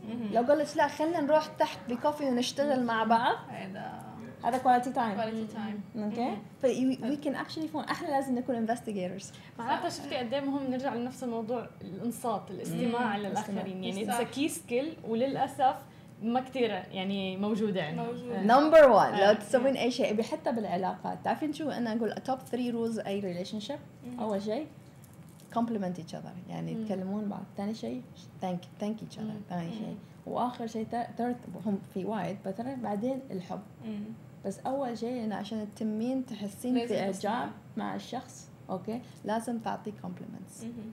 لازم تقول له وبعدين طبعا يعني مو compliment على الماشي يعني you really mean إيه، طبعاً، أكيد، أكيد، طبعاً. بعتقد. أكثر شيء بالحب الواحد ما بيقدر يمثل هلأ في يمكن في شخصيات ما بتقدر آه، ما. المفروض يعني مثلا حبيتك إحنا ما حبيتك، نركز لا. نركز على شو هذا الشخص ما قاعد يعطي. أيوه دائما بنركز فعلا على الجزء الناقص من الكاس لكن لو. سويتي لها flip شوي وسألتي شو أحب على من هالشخص. شو شو اللي أحب فيه؟ لا هو ناقص واحد اثنين ثلاثة وحتى بيكونوا كاتبين لك آه، إياها بدال قبل ما ال ال positive لأن ام أول شيء فهذا يعني أنا لما اكون في علاقة أهم شيء اسويه ان كل يوم اعطي هالشخص compliment. أنت تحب أنتوا verbal affirmation أنا verbal affirmation by the way مش مش عالية عندي بس أنا دربت روحي ان أعطي الناس لغتهم الحب. فأنا لما دربت روحي ان أعطي الناس بلغتهم الحب. كل أرقامي علوا مم. حلو ذكرت إنه دربت حالك يعني كل شخص لازم من كل لغة حب يكون عنده شوي ليقدر يتفاهم مع كل اللي لازم مو بلازم يكون عندك شوي بس لازم تحاولي. يعني أنا الكلام الحلو ما كان عندي. يعني كان zero. لو لو يعني لو أول مرة سويت هالامتحان قبل ثمان سنوات كان صفر. مم. صفر. يعني قلت لا أنا ما أحب أي شيء يكون صفر. آه. فبدأت أتكلم بإيجابية مع الشخص أقول له يعني شكرا ولا أقول له حبيت هذا الشيء فيك ولا I miss you ولا أحبك. بدأت. كان بدايات الحين عادي شيء طبيعي. حتى مرات أخت تقول أنت من وين تعلمتي هالكلام؟ دوم تتكلمين I love you my dear my darling أنا أستخدم هالكلام وايد آه. الحين. صح انت انت تلاحظين. أنا دوم آه، أي حد حتى شخص ما أعرفه في في ال restaurant darling حبيبي يعني صار الكلام عندي شيء. هذا تدريب خلاص. تعودت. أوكي؟ فالحين لو أي حد عنده لغة الحب verbal affirmation يكون natural إنه أعطي. it's not not my language أنا ما أحتاجه. بس أنا بس أعطيه. بعطي بس تعطي بس أنت ما بتحتاجي إيه. آه، أنا أحتاج حد يقول لي I want to spend time with you. أبى أسمع أبى أقعد معاك وأبى نروح coffee ونقعد مع بعض. هذا أهم شيء. لي حلو. أوكي ما أحتاج الكلام الحلو بس أتعلمت ان أعطي الكلام الحلو. حلو. إذا هيك بدنا نعطي ملخص. لل five languages of Yeah. love. ملخص أوكي. فنقول أهم شيء إنك تعرفين في ال five language of love إنه شو الشخص الثاني هي لغته أهم. شيء. وتعطي الشخص بلغته هو. نتذكرهم نتذكرهم. هم acts of service ان انت تسوي تساعدين الشخص. أوكي verbal affirmation هو الكلام الحلو. Physical touch. أوكي بعدين عندنا gifts إن نعطي الهدايا. أوكي وآخر وحدة quality time وهنا تق- تقعدين مع الشخص 1 on 1 حلو. time هالخمسه وإذا بدنا نعطيهم task للمشاهدين يعملوه ال task يروحوا- إنه يروحوا يسووا الامتحان يروحوا وحدة. أيوه يروحوا أيوة. أيوه. يروحوا سووا ال test شوفوا شو يطلع منكم في ال test وبعدين روحوا خلوا أهلكم وال- والربع وكل حد يسوي ال test وبعدين بكرة اصحوا الصبح واختاروا شخص واحد وروحوا so أعطوه لغة الحب بلغته هو مو. بلغتكم. حلو حلو حلو. لازم نخلي مديرنا كمان يوم ولا لا كل كل حد. كل حد producers. كلكم لازم تسوونه آه، هاي كانت فقرتنا لليوم مع Thank you five so Thank you much. guys for having me هاي again. أسبوع مشكورين. يعني سعيدة جدا ومليئه بالحب وال والحيوية. آه، بنروح break وبنرجع لكم مع ضيفنا الجديد وأخبارنا. ورجعنا لكم من جديد مع ضيف جديد على سماشي تي في عبد الله جواهري صباح الخير. صباح النور. كيفك اليوم؟ بخير الحمد لله. أنتم شلونكم؟ شو أخباركم؟ جود هلا طبعا إحنا ما حطينا introduction لتعرفنا أكثر وتعرف العالم. آه شو فكرة the 6 كافيه ومن وين طلعت بالفكرة؟ تمام. إن دائما أحب introduce الفكرة. كأنها هي ما هي كافيه ولا مطعم but it is board game space إنه. مكان ناس تجي تلعب board games الحلو بيها إنه إحنا تقريبا عندنا ألف لعبة مختلفة. فالناس تجي آه، أي يعجبها تشيل ال board games وتحطها على الميز وتلعبها أو إحنا نختار لهم a game for them. بالحالتين إحنا نجي نفتح ال board game من أول آه، من A to Z نشرح لهم كل شيء. وحتى نلعب وياهم one round to make آه، sure إنه you know يلعبون اللعبة. صح ومو غلط تعلموهم أي. نعلمهم كذلك آه الشغلة إنه الناس ما تحب وايد تقرأ. وشويه إحنا الشعب مالتنا وحتى الجيل مالتنا is very lazy. يعني حتى ال five minute video اللي يشوفوه على على اليوتيوب همات ما حيشوفوا صح. to learn game وهمات لين اكو 1000 board games مختلفة فمتى ما يعرف واحد أي board game يختار أو أي لعبة يمكن تكون صعبة أكو ألعاب عندنا خمس دقائق أكو ألعاب عندنا ساعتين. فيمكن يجي آه، آه، واحد لاعب جديد ويا two players لاعبين يلعبون اللعبة مدة يو خمس دقائق وما يحبوها. صح. آه. الفكرة لين ما أخذوا اللعبة الصح يمكن أخذوا لعبه كلش complicated أها زين ويجي group الاخ يحب ألعاب complicated ياخذ. لعبة صغيرة وسخيفة ما فما ما ما يعجبه. فالموضوع عندنا board game كافيه فإنه إحنا نيجي recommendation إحنا نيجي نشرح الألعاب. الفكرة هي دائما أقول إنه أنا ما دا أبيع ألعاب وما دا أبيع coffee ولا دا أبيع أكل. دا أبيع آه، تجربة. تجربة. إنه واحد يجي ويا أصدقائه on the weekend على ال weekend يجي ويقعد يستمتع. مم. أو يجي واحد ويا صديقته ويا عائلة ويا group أصدقاء بالشغل يجون يغيرون الجو. مم. فالفكرة إنه okay حنروح مكان مو بس نقعد ناكل ونشرب بس نقعد أكو فد شيء قدامنا نلعب. كواليتي تايم Quality هو, time. هو كثير حلو هذا الموضوع. تحديدا بعصر هلأ كنا عم نحكي بالتكنولوجيا وهالأمور هاي. يعني نحن بنروح على المطاعم على ال coffee shops بنشوف العالم كلها على تليفونات بالضبط. العائلة نفسها كلهم على تليفوناتهم. فأنتوا يعني بحس إنه لأ أكيد حينحط الموبايل على جنب والناس تقعد إنه تلعب بدها تركز على اللعبة. وهذا هو بالضبط ال- ال- الشيء اللي إحنا نريد achieve ونريد نوصل له يعني. we want to get people together. نريد نجمع الناس مع بعض. آه، فالطريقة هسه وين تروحين؟ أي كافيه مثل ما قلتي تفضلين تروحين كافيهات مطاعم أو شيشة cafes. هاي أكبر شيء هاي. الناس قاعدة على التليفون. صح. قبل من زمان كان يعتبر هالشيء مزعج أو قليل you know a bit rude إنه واحد يقعد على التليفون. هسه it's very normal كلش عادي يعني. قاعدين إحنا group أربع خمس نفرات وواحد منا قاعد على التليفون. حتى يعني لافت للنظر الواحد بتكون عازم أشخاص على البيت لعندك كل على التليفون. بالضبط. جايز لازم. وقبل الأكل. خلينا نسولف. بس وقبل كان يحطوه silent إنه ما حد يعرف. هسه عادي scroll يعني ينزل على انستغرام يفتح الفيديو يشوفه. clips يشوف يوتيوب فيديو عادي. حتى يوم بس تسوقين بالسيارة and you know you have friends الناس ورا قاعدين بالسيارة تسوقين. فبالعادة قبل كانوا يسولفون كلهم مع بعض. هسه بعد ماكو يعني اللي قاعدين اللي ورا خلاص. يعني they're on انستغرام وقاعدين. فهالشيء هذا في- بال- بالكافية مالتنا عندنا هنا آه الحلو بيها. إنه automatically لأن it's turn based يعني كله بالدور بالدور ما تقدرين تقعدين على التليفون. لا لا أكيد. زين؟ مو مشكلة. اقعد على التليفون بس أصدقائك قدام مدايريك حيقولوا لك خلاص عف التليفون. دورك دورك دورك. إحنا كم مرة نجي نريد نلعب ألعاب فد واحد يروح يجي له تليفون؟ تخرب اللعبة. طبعا. لا. وفي rules يعني عادي. إذا اجاك تليفون أنت out of the game خلص روح يعني. في عالم كثير serious يعني. إحنا مسويها. اللي الاكثر واحد يستعمل التليفون هو يدفع الفاتورة. حلو حلو. يحطها بالقطة. حلو حلو. طب آه، عبد الله خبرنا آه، قد إيه يمكن هيدا هيدا ال industry ساعد بتخفيف كل العالم لتلعب بنشوف هلأ جيل الصغير اللي طالع كلهم عم يلعبوا بلاي ستيشن كلهم عم يلعبوا video gaming وصار القصص يعني addiction فيها وصارت بتسبب كمان يمكن أمراض. آه، و-. فكيف قد إيه هذا ساعد وقد إيه أنتم فكرتوا بموضوع إنه تخففوا من ال video gaming ولا العالم تروح على ال board تفكير؟ يكون chill وكمان في جمعة عالم بالضبط بالضبط. هذا الشيء كلش مهم عندنا يعني إنه واحد ما يقعد على ال screen time and more people's time يعني في شيء كلش مهم بال- بالكافيه اللي بديت المشروع كله. جملة واحدة اللي هي it's time to disconnect لازم واحد يفصل عمره من من التكنولوجيا عمل يسوي reconnection again هذا الشيء اللي دائما إحنا نحاول هم ري دائما دائما عليه هم نحكي بالموضوع إنه إنه عوفوا التليفونات عوفوا الشاشة لازم اكو time to reconnect فالأهل وايد حبوا هالشيء هذا. فتشوفين وايد أهل يجيبون الأطفال يجيبون الجهال عندهم عمود يلعبون. مو لسبب حلو. إنه يحبون الألعاب لا بس مثل ما قلت كتجربة كي يطلعون من الجو اللي قاعد على البلاي ستيشن وعلى الكمبيوتر وعلى السوالف هذا يجي يلعب. الألعاب ما هي ما هي سهلة. الألعاب ما هي مال أطفال. طبعا. الألعاب يحتاج له شوية ذكاء شوية تركيز creativity هالشيء هذا ينمي بالشخص. آه فتشوف الإنسان يقعد يفكر بعدة أشياء. وثقافة طبعاً. وثقافة صح.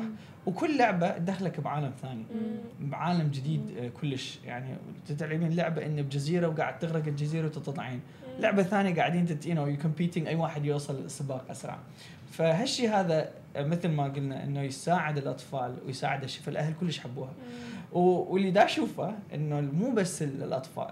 أكثر الناس اللي تجي هي شباب والكبار مثلنا يعني. إيه إيه آه، يجون. يلعبون الالعاب حلو. آه، طب شو أكثر إيه. مفضلة عند الناس؟ آم، أكثر لعبة هي أكثر واحدة مشهورة بس. اسمها Settlers of. Catan okay. هاي لعبة جدا مشهورة عالميا. مم. مع الأسف بالإمارات إحنا هنا بالخليج ما تلعب هالألعاب ال board games ولكن بالعالم كله موجود خصيصا بأوروبا. وامريكا هالألعاب جدا popular يعني كل. واحد بالبيت عنده هاللعبة. يعني إحنا يمكن بس يمكن عندنا مونوبولي بالبيت. إيه.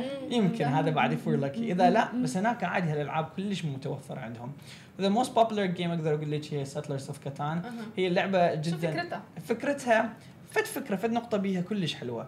إنه we're all engaged at the same time. فرضا مونوبولي okay. مونوبولي بس العب أنا ألعب you know I roll the dice. صح. وانتظر أسحب الفلوس وانت تنتظرين دورك صح. في وقت. بس اي بس هاللعبة مو ين- when when I roll the dice بس ألعب الزار we're all engaged. آه. we're all حلو. collecting بنفس الوقت. فهاللعبة اللي تخليها جدا مختلفة عن الألعاب البقية. فلهالسبب هذا it's very popular we call it real time. يعني كلنا نلعب بنفس الوقت. it's not. turn based صح هي turn based كل واحد takes a turn بس بس أخذ ال turn مالتي we're all engaged والشغلة الثانية let me give you a small introduction. uh, the way we introduce board games. oh انقلبت أنا على الانجليزي خليني أرجع على العربي please آه، آه، الطريقة اللي نشرح الألعاب إحنا مسويها طريقة آه، آه، نسميها ال art الفن بالشرح مو بس يقول لك okay هاي اللعبة الكتان هالشكل تلعبها القوانين خلاص.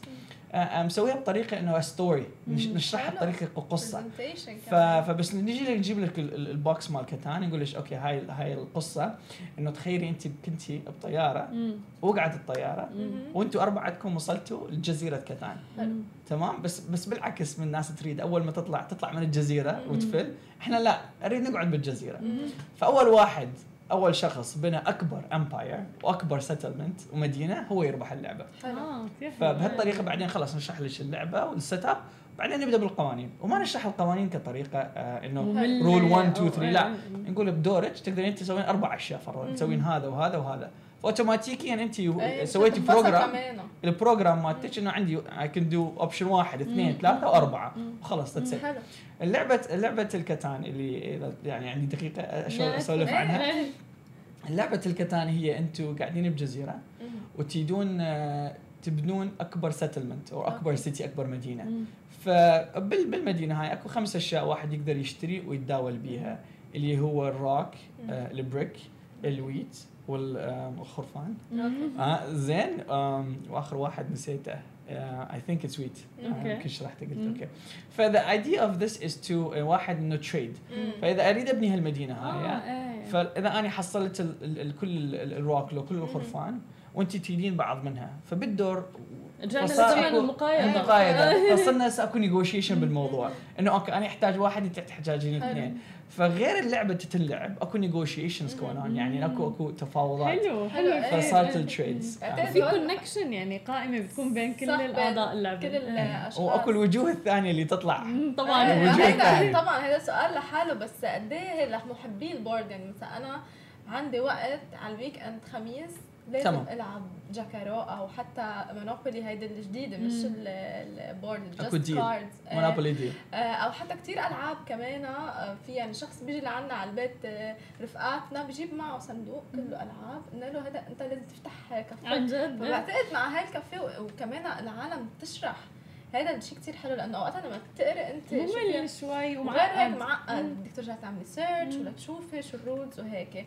أنتم كيف تتعاملوا مع آه، يمكن الأشخاص اللي شوي بيعصبوا أو بيتفاعلوا زيادة عن اللزوم زين. بالألعاب. يعني بالألعاب. الأشخاص خلص بدهم يكسروا اللي حواليهم إذا غرقوا أو شيء. هو هو الحمد لله people are civilized. يعني الناس شوي عندهم ثقافة الشيء هذا. بس إحنا نحاول نجيب الألعاب اللي اللي اللي تحيي المجلس وتحيي. المكان يعني فدائما نسأل أول سؤال نسأل what أي ألعاب لعبتوا قبل؟ مم. يعني لعبنا مونوبولي لعبنا جاكر okay شنو رأيكم تجربون كتان؟ شنو رايكم تجربونها؟ إذا جربتوا كتان وجربتوا غير شيء نجيب لكم ألعاب level 2 level 3 حلو فمرتبية حتى إحنا عندنا ال gurus آه، يعني ال staff إحنا كلهم مسميهم gurus يعني. كلهم يعرفون الألعاب. فالفكرة إنه آه، عندهم levels عندهم recommendations يعني إذا فرضا اجى شخص لعب كتان okay شنو رأيك تلعب هاللعبة هاي اللي تشبه كتان okay ما حبيت كتان because يمكن آه، سريعة لو كلش بطيئه نجيب لك لعبة ثانية اللي هي جدا مختلفة. بس نفس ال style حلو زين آه بس الحمد لله يعني لحد الآن ما شفنا ناس تتعارك يعني بس هل واجهتوا تحديات بال staff؟ لأنه مثل ما. أنت قلت جدا يعني جداً. متوقع إنه كثير صعب مو اني أجيب واحد بس علمه كيف يقدم الأكل أو يعمل الأكل أو شيء هيك صح. أنت هلأ جدا جدا مختلفة بعدين ال attitude تبعهم أصلا ال personality لازم تكون مختلفه تماما صبورين بتوقع آه، ابتسامة دائما كل هالأمور. it's it's wearing a lot of hats يعني يلبسون وايد قبعات. يعني مرة انه serving لازم عنده positive attitude ابتسامة حلوة يعني جاية فرضا مثل ما انت خميس بالليل تعبانة آه، زهقانة من آه. الشغل جاية تجين تريحين. زين فمو تخيلين تجين تريحين وواحد معصب لو مم. واحد أصلا هو كاره حياته لا. بالعكس لازم يحط لك ال energy على مم. على الطاولة. فهذا ال one hat ال hat الثاني القبعة الثانية إنه المعلومات اللي عنده زين المعلومات اللي عنده مال board games لازم شوي يكون عنده ال- الاستراتيجي لأن الألعاب صح هي لعبة فرضا جاكرو ومونوبولي سهلة بس تيجي توصلين العاب جدا معقدة. levels يعني أكو جدا معقدة اللي شرحها يطول نص ساعة تش- تشرحين اللعبة. ولازم توقفين وياهم فد ربع ساعة إنه okay شرحته اني هسه لازم يطبقوه. فهو التطبيق صح ولا غلط مم. يعني؟ وغير الص... you know, الصبر لازم واحد عنده هذا شيء جدا مهم. حلو. طب آه، عبد الله خبرنا آه، أسعار يمكن للي كل بده حابب يروح. شو الأسعار في أوقات معينة؟ آه، قد إيه فيهم هي انليمتد فيك تلعب؟ تمام. تمام. إحنا اللي مسعريها مثل ما قلت كل كل خطوة خطيتها بهالمشروع. فكرت بالشيء اللي دا أبيعه يعني. والشيء اللي دا أنطيه اللي هي تجربة. فما حبيت أسويها بطريقة إنه تخرب التجربة للشخص.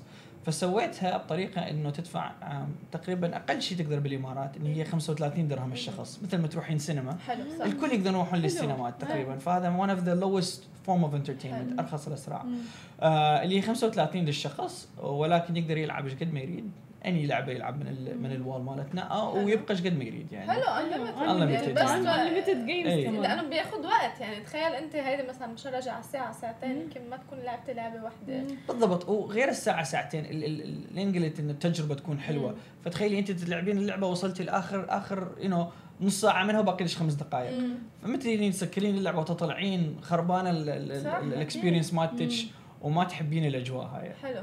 فطريقه ال 35 unlimited مسهلة الموضوع إنه ناس تقعد إيش قد ما تريد صح. و you know enjoy the experience. Exactly. وناس تقعد يعني يعني you'll be surprised يعني تفاجأت أني مش كنت بتوقع ناس تقعد 10 ساعات شو؟ 8 wow. ساعات سبع ساعات أنا wow. مستغرب يعني. جوي ناس قاعدة من 7 ل 11 الصبح group سبع نفرات طلعوا 10 بالليل. wow. يعني عندهم patience ما شاء الله إيه. فين؟ آه، طيب هل مربح هذا المشروع؟ آه حاليا كل مشروع بالبداية مالته آه يجي آه يجي له growth. فالحمد لله يعني ال expectations اللي أنا كنت حاططها بالبداية بس درست الموضوع تجاوزت ال expectations مالتي وهذا شيء جميل جدا. حلو. آه طب كيف شايفه هون ال- الإقبال يمكن بمدينة دبي؟ وليه أنت اخترت دبي تحديدا لتفتح هذا المشروع؟ دبي لين اني عايش بالإمارات. هذا الشيء إنه الجواب مالته. الإقبال جميل جدا جدا جدا. يعني يجونا ناس يجون نتشكر آه، منك إنه فتحت هيك مشروع إنه؟ تغير الأجواء. لأن خلص تعبنا من ال coffee و coffee و coffee تعبنا من انه مطعم مطعم مطعم burger burger burger. فاني بس بديت. المشروع هذا آه اني هو من من الانواع اللي foodie كلش أحب الأكل كلش أحب القهوة وأحب ال socialization أحب أجيب ناس آه مع بعض. فبس فتحت الفكرة هاي إنه بعد ما اريد أريد أجيب شيء جديد. آه أريد أجيب شيء إنه يخبط كم شغلة بشغلة واحدة. فإحنا مزجنا ال entertainment اللي هي اللعب والسوالف ويا الأكل والشرب بمكان. واحد. آه فشفنا الاقبال جميل جدا خصيصا الناس اللي عايشة بالمنطقة اللي تمشي على تركض وتلعب رياضة بالبولفار. آه شافت إنه هذا الشيء you know كلش حلو. طبعا. فكل يجي يشوف شنو شنو عندك هنا أنا يشوف ناس تلعب وهذا أول شيء يقولون wow no one's using their phone ما حد يستعمل. تليفون. هذا الشيء حلو. الحلو اللي هذا الإنجاز الكبير الإنجاز يعني صحيح فعلا طيب من وين اجى الاسم The 6 كافيه شو لك؟ اجى فكرة الاسم اني همات كذلك كبرت بكندا بتورنتو مم. فتورنتو آه low-key ما هي معروفة كلش بس اسمها The 6 okay. زين فبس إجيت بالإمارات رجعت فردت أفتح انه هالمشروع هذا فاجت لي هواية اسماء مم. فحسيت The 6 انه حط ردت أسمي الم- المطعم والكافيه اسم ما هي على ال board games ما أقول له board game cafe. لو لو كاتان لو. مونوبولي. كافيه فحبيت أكو شوية نوع mystery شوية نوع آه، إنه تخلي الشخص يفكر okay شنو The 6 مم. آه فلقيت اسم إنه The 6 catchy إنه بسرعة الناس آه إنه تتذكره وغير هذا رقم ستة إنه دائما الناس تستعمله يوميا. يوميا فإن شاء الله الشيء هذا يبقى عند الناس يعني. حلو. أي فالفكرة وغير شيء The 6 هو رقم ستة. فنقدر وين نحط له قصص. فرضا ستة وجوه على ال- الزار. أو ال dice. صح، 6 صح. faces of dice. or يعني ستة أصدقاء جايين to The 6 Cafe or تعال to The 6 after شغلك. ورا الستة. after 6 حلو. after حلو. 6 فهالشيء هذا على ال 6 6 واحد يقدر. وال average players يعني. ال average players of a board game are 4 to 6 صح. حلو. طب أنت كنت عم تحكي لي من قبل شوي إنه في أكثر من ألف آه لعبة صحيح. لعبة. إيه. من وين جايبهم؟ من كل مكان. everywhere. من كل مكان. من أوروبا حلو. من من من أمريكا من كندا. معقول. مو سهل لا لا. وعندنا so many suppliers اللي يجيبون الألعاب. we're buying يوميا دا أشتري ألعاب يعني. فالشيء هذا. فاجي كل يوم يعني جايب جنطة وفد 20 حلو. board game يلا learn it أنا بحس هيدي أفضل ما الواحد يروح يشتري هيدي ال game ويلعبها ببيته. ليه؟ لأنه حيشتري مثلا game أو اثنين. ويلعبها ببيته خلص حيزهق يعني أنا صحيح. أنا بحب ألعب board game وبلعب دائما بس week. اللي عندي بالبيت. هديك المرة خلص ما بقى بدي جاكارو like خلص خلينا نرجع للمونوبولي مثلا القديمة. رجعت كمان المونوبولي تبعت آه، دبي آه، لعبوها. دبي. زهقت. لا في قصص جديدة فألف بحس كل واحد إنه كل مرة كل أسبوع بروح ما بخلص يعني. آه واحد من أصدقائي جوي عائلته. فأمه قالت حسبت قالت إذا أنا أجي كل يوم ألعب لعبة اخلص ورا ثلاث سنين. تمام قلت له ورا ثلاث سنين عندي بعد أكثر ألف لعبة جديدة. قالت "أوه، ما نخلص إحنا. تمام. لا اي مثل ما أرجع على الشغلة اللي قلتها إنه أنا دا أبيع تجربة. فصح انه انت تحبين مونوبولي أو جاكرو بس الفكرة انه تجين تجربين أشياء جديدة. جديدة صح. تجربين ويا أصدقاء جديدة. فعندي عندي أشخاص اللي دائما يتكررون على الكافيه يجون بس ما يجون ويا نفس الأشخاص. مم. يجون ويا أشخاص جديدة أو أصدقاء جدد أو عائلتهم يلعبون غير ألعاب. الالعاب فتشوفين حتى ال group أكو هواي عندنا groupات يجون يلعبون لعبة فرضا اكشن زين؟ واكو ناس يجي نفس الشخص هذا بس يجيب group ثاني يلعبون لعبة استراتيجية. ويجون يجي نفس الشخص ويا group ثاني يلعبون ألعاب بسيطة. فجدا مهم بس إحنا نسوي recommendation إنه أي لعبة نشرح لكم. المهم إنه ويا منو جايين وشنو ال mood مالتكم. فلهالسبب هذا يعني حتى لو بس تجين أنت يمكن ويا ويا غير أشخاص حتلعبين ألعاب مختلفة. مختلفة صح. جدا حسب ال mood وحسب الناس اللي جاي وياهم. صح حلو. طب في إقبال للنساء يعني بالكافيه تبعيتكم بتلاقي أكثر شباب ولا بنات؟ بنات. آه والله. أي بنات بنات أكثر. حلو. آه، السبب واحد هسه إحنا الكافيه طريقة سويت ال design الكافيه إنه ال style مالته trendy artsy ما حاولت اسويه مثل إنه شيشة كافيه اللي كلش ظلمه و dark ولا حتى like game net واللي it's كلش dark سويتها بطريقة إنه open to everyone حلو هاي بس سؤال في شيشة؟ like هيك كثير بالضبط. آه، في الشغلة اللي سويتها ما حطيت شيشة. برافو تمام، برافو تمام. بحييك. شغلة آه، ما تدرين كل يوم أصدقائي يقولون حط شيشة حط شيشة. فالسبب اللي ما حطينا شيشة إنه آه، وايد أكو من شعبنا اللي عايش بالإمارات ما يحبون شيشة. ويروحون ويتطرقون إلى أماكن اللي فيها شيشة. آه فإحنا ال- ال concept مالتنا يخرب إذا حطيت شيشه حيسموه ما حيسموه board game café حيسموه. شيشة كافيه ويا كم board board game؟ إذا بدك. العب عرفتي فتخرب ال- ال concept كله وال- وال- وال- وال- وال experience تخربها. آه وغير الشيء هذا ال mood مال الشيشه جدا جدا مختلف عن ال board games هسه انت يمكن تلعبين بالبيت تلعبين صح. المونوبولي. بس تلعبين مونوبولي مركزة القعده مالتك إيه، straight طبعاً. بس إذا على الشيشة واحد حيرجع إيه. ويلعب بس ترنيف very relaxed يكون. فال style وال concept فأنا قلت إذا حطيت شيشة ورا ست اشهر ما حد ما يلعب الألعاب. صح. الكل يلعبون جاكر وترنيب صح. آه، صح. صحيح. هاي اللي حيلعبوها. فلهالسبب هذا ما حطينا شيشة. فتشوف الإقبال البنات أكثر. لأن ال- ال- ال guys عندهم وايد أكثر أماكن من البنات يروحوا له يعني game net أو you know like بليارد البنات يشوفون ما عندهم they're limited. خصيصا ال- ال- ال- البنات اللي اللي ما يروحون شيشة cafés وما يروحون bars وهالسوالف هذا. فتشوف جدا الأماكن مالتهم لل entertainment is limited صح. لهالسبب بس يطلع فيلم بالسينما تشوفي fully booked إيه. fully booked لأن. it's limited space of. entertainment فالاقبال على البنات أكثر من الولد. حلو. Maybe it's 60 40 حتى. wow. حلو. حلو. That's so إيه. Nice آه صار لك قد إيه؟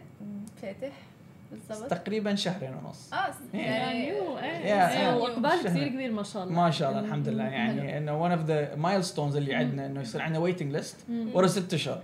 هذا صار شيء ورا شهر واحد. فتشوف. الاقبال صار كلش حلو. آه، وفي reservation لازم الواحد يحجز؟ أم بالعادة لا. بس بالعادة when we get busy uh, we request reservations يعني. حلو. حلو. آه، عندك سؤال؟ لا. أنا- أنا أكيد رح روح. أهلا وسهلا. تنورونا إيه إيه لازم إيه. يمكن هذا ال weekend يعني. أنا نورونا- جدا من محبين. آه، وآخر سؤال شو مشاريعك المستقبلية؟ Like في. توسع ولا هلأ؟ للمشروع. هذا لا. ما اريد اوسعه آه خصوصا بالإمارات. آه أكو فد شي ناس تنسب ال business إنه فد شيء sustainable not successful أكو وايد ناس أول ما صار المشروع successful يعني طلع فلوس هالشهر هذا يقول خلاص مشروع ناجح. خلينا نوسع نسوي ثلاث محلات. هذا الشيء الشيء is not sustainable صحيح. ما ويخسر. كبيرة وخسرت بسبب هاي ال- خسرت. هالشيء هذا. فخلاص أوكي أنا فتحت مطعم آه، بالبولوار طلعت فلوس. يلا افتح لي ب JBR افتح لي بالخوانيج افتح لي افتح لي بأبو ظبي افتح لي بشارجة. بس الاقبال ما حيكون نفس الشيء. فلازم الواحد يوصل ال business إلى طريقة إنه sustainable يبقى هالثبات ما يصعد وينزل. بس يبقى هالثبات هذا بال business واحد يقدر يوسع. آه، فهالشيء هذا إن شاء الله بالمستقبل. ولكن عندنا أفكار لل experience اني حلو. طريقة اللي أسوي المشاريع مالتي is experience based إني هي كتجربة. آه، مو بس مطعم واحد يجي ياكل برجر ويطلع لازم تكون تجربة كاملة. فعندنا مشروع هسه secret اللي نسويه حلو. It is up in Is secret it soon يعني؟ it is very soon very soon. حلو. and it's going to be only online. حلو. بس الشغلة اونلاين وإن شاء الله we'll share it with حلو. أول ما بالضبط أول ما يطلع إن شاء الله إن شاء الله، إن شاء الله. عنه إن شاء Thank you الله. so much. uh, تسلمون Abdullah. Thank you. تسلمون Thank you. تسلمون شكرا. هيدا كان لقائنا آه الثاني لليوم. رح نروح بريك ورح نرجع مع أخبارنا اليومية. ورجعنا لكم بعد البريك وهلا معنا خبر عن مهرجان دبي للتسوق اللي كل العالم بتستناه وبتجي حتى وبتسافر على دبي لحتى تحضره. بعود بدورته ال 25 رح توصل الخمس الخصومات فيه ل 75% وحتى في خصومات حصرية بآخر خبرنا رح توصل ل 90% فكلياتنا نحن بانتظار هذا هيك أخبار. آه هلا أحلى شيء بهذا الخبر كمان إنه المهرجان رح ينطلق بحفل افتتاحي مميز. ببرج بارك بوسط مدينة دبي. رح يكون في عروض جدا فنية عروض حتى ألعاب نارية. دائما نحن بنستناها بمهرجان دبي للتسوق. بيكون على بتكون على مدار يومي. صح. المساء دائما آه، بأماكن معينة من دبي مثل جميرة مثلا آه، برج بارك وكثير أماكن. حتى جلوبال فيليج بيضلوا يعملوا كمان فيها ألعاب نارية تحديدا بفترة مهرجان دبي للتسوق. آه، في عروض فنية عديدة رح تكون من فنانين إماراتيين وعالميين بالإضافة إلى أنشطة ثقافية كمان رح تكون موجودة وفقرات بتناسب كافه أفراد العائلة كبار وصغار. رح تكون الحفل من الساعة 2 الظهر وحتى الساعة 11 بالليل يوم 26 و 27 ديسمبر هذا آه، هذا الشهر. كمان آه مثل ما بنعرف مهرجان دبي للتسوق بداياته قديمة جدا. أنا بتذكر كان بداياته بشارع الضيافة بدبي. صح. آه هيدا دبي يمكن القديم شوي. بلش ب 1996 ومدهش كان في شيء اسمه مدهش هذا صيف دبي صح. مهرجان صيف دبي مدهش كمان كان موجود. آه حتى الطرقات كلها بتصير أضواء وكلها عن DSF وهي الشغلات. آه كمان مثل ما قلنا رح يكون في عروض ترفيهية. بنشوف آه تطور دبي كيف كان مهرجان دبي للتسوق بشارع واحد فقط. هنيك كل النشاطات فيه هلا بكل أنحاء دبي المهرجان قائم وكل الفعاليات بتكون فيه في تخفيضات دائما في جوائز جدا جدا قيمة على السيارات بتكون حتى بيعلنوا عنها بالقرية العالمية. آه كل يوم بيكون رابح فيه لسيارة. حلو. هذا آه ابتداء من؟ آه بداية مهرجان دبي حلو. للتسوق اللي رح يبدأ ب 26 ديسمبر. آه حفلات موسيقية عديدة رح تكون منها مثلا عمرو دياب رح يجي آه راحت علي خان. آه فنانين عالميين رح يجوا على دبي يشاركوا بمهرجان دبي حلو. للتسوق. آه هلا التخفيضات الحصرية اللي كنا عم نحكي عنها رح تمتد ل 12 ساعة فقط. التخفيضات بتوصل ل 90% آه، من الخصومات oh رح تكون على مراكز التسوق والمولات التابعة لماجد الفطيم. و12 ساعة تحديدا أي وقت لسه أي... ما أعلنوا إمتى بالضبط رح تكون بس غالبا رح تكون ببداية مهرجان دبي للتسوق. آه ولكن آه هني مرات بيحاولوا يعملوها انها تصدف بيوم جمعة مثلا أو شيء هيك لحتى كل الناس تروح. آه رح تكون ل 12 ساعة آه حصريا 90% خصومات حلو. ورح يكون في فرصة ل 25 شخص للفوز بمبلغ 10000 درهم لكل فائز حلو. ف يعني جوائز عديدة أنشطة رفاهية ألعاب نارية وخصومات بتوصل ل 90% هلا DSF العالم تجي من برا لهيدا المهرجان ولا ال shopping تحديدا بمدينه دبي. صحيح. بينطروا شهر 12 ليجوا. صحيح. آه بس بعتقد لازم آه نحط من سماشي TV مناشدة لكل الشركات تقبض العالم قبل هذا التوقيت تحديدا. كرمال يستفيدوا من كل العروض ويستفيدوا آه من DSF لأنه فعلا بيصير في آه sale على العديد من كل ال brands. حتى brands كتير كبيرة آه، بتعمل sale وبتوصل ل 90% مثل ما ذكرت وفعليا بتوصل ل 90% آه. ما بنشوفها هذه بغير آه، دولة لما بيعملوا سيلات ما بيوصلوا ل 90% أو ما بيعنوها صح. بينما بدبي لا بتعنى 90% العالم كلها بتنطر. ال DSF منشان تعمل shopping وكرمال تستمتع بهذا المهرجان طبعا اللي كتير كبير. وبيستقطب العديد من العالم. من برا على مدينة دبي تماما. كسواح. أنا بعرف ناس كثير ومن قرايبين عن جد اللي بيوقتوا إنه زيارتهم على دبي بمهرجان دبي للتسوق دائما يعني. حلو بيكون في عجقة بالمولات وحلوة هذه العجقة يعني. آه بالمولات وبكل هاي الخبريات وأنا lucky لأنه ب 26 شهر اخذي off ف هلا بس رح تطلع live وأنا حكون عادي بتشتري عني مو مشكله عم بعمل shopping آه خلينا ننتقل للخبر آه اللي معي لليوم وهو عن أرباح شركة ديزني.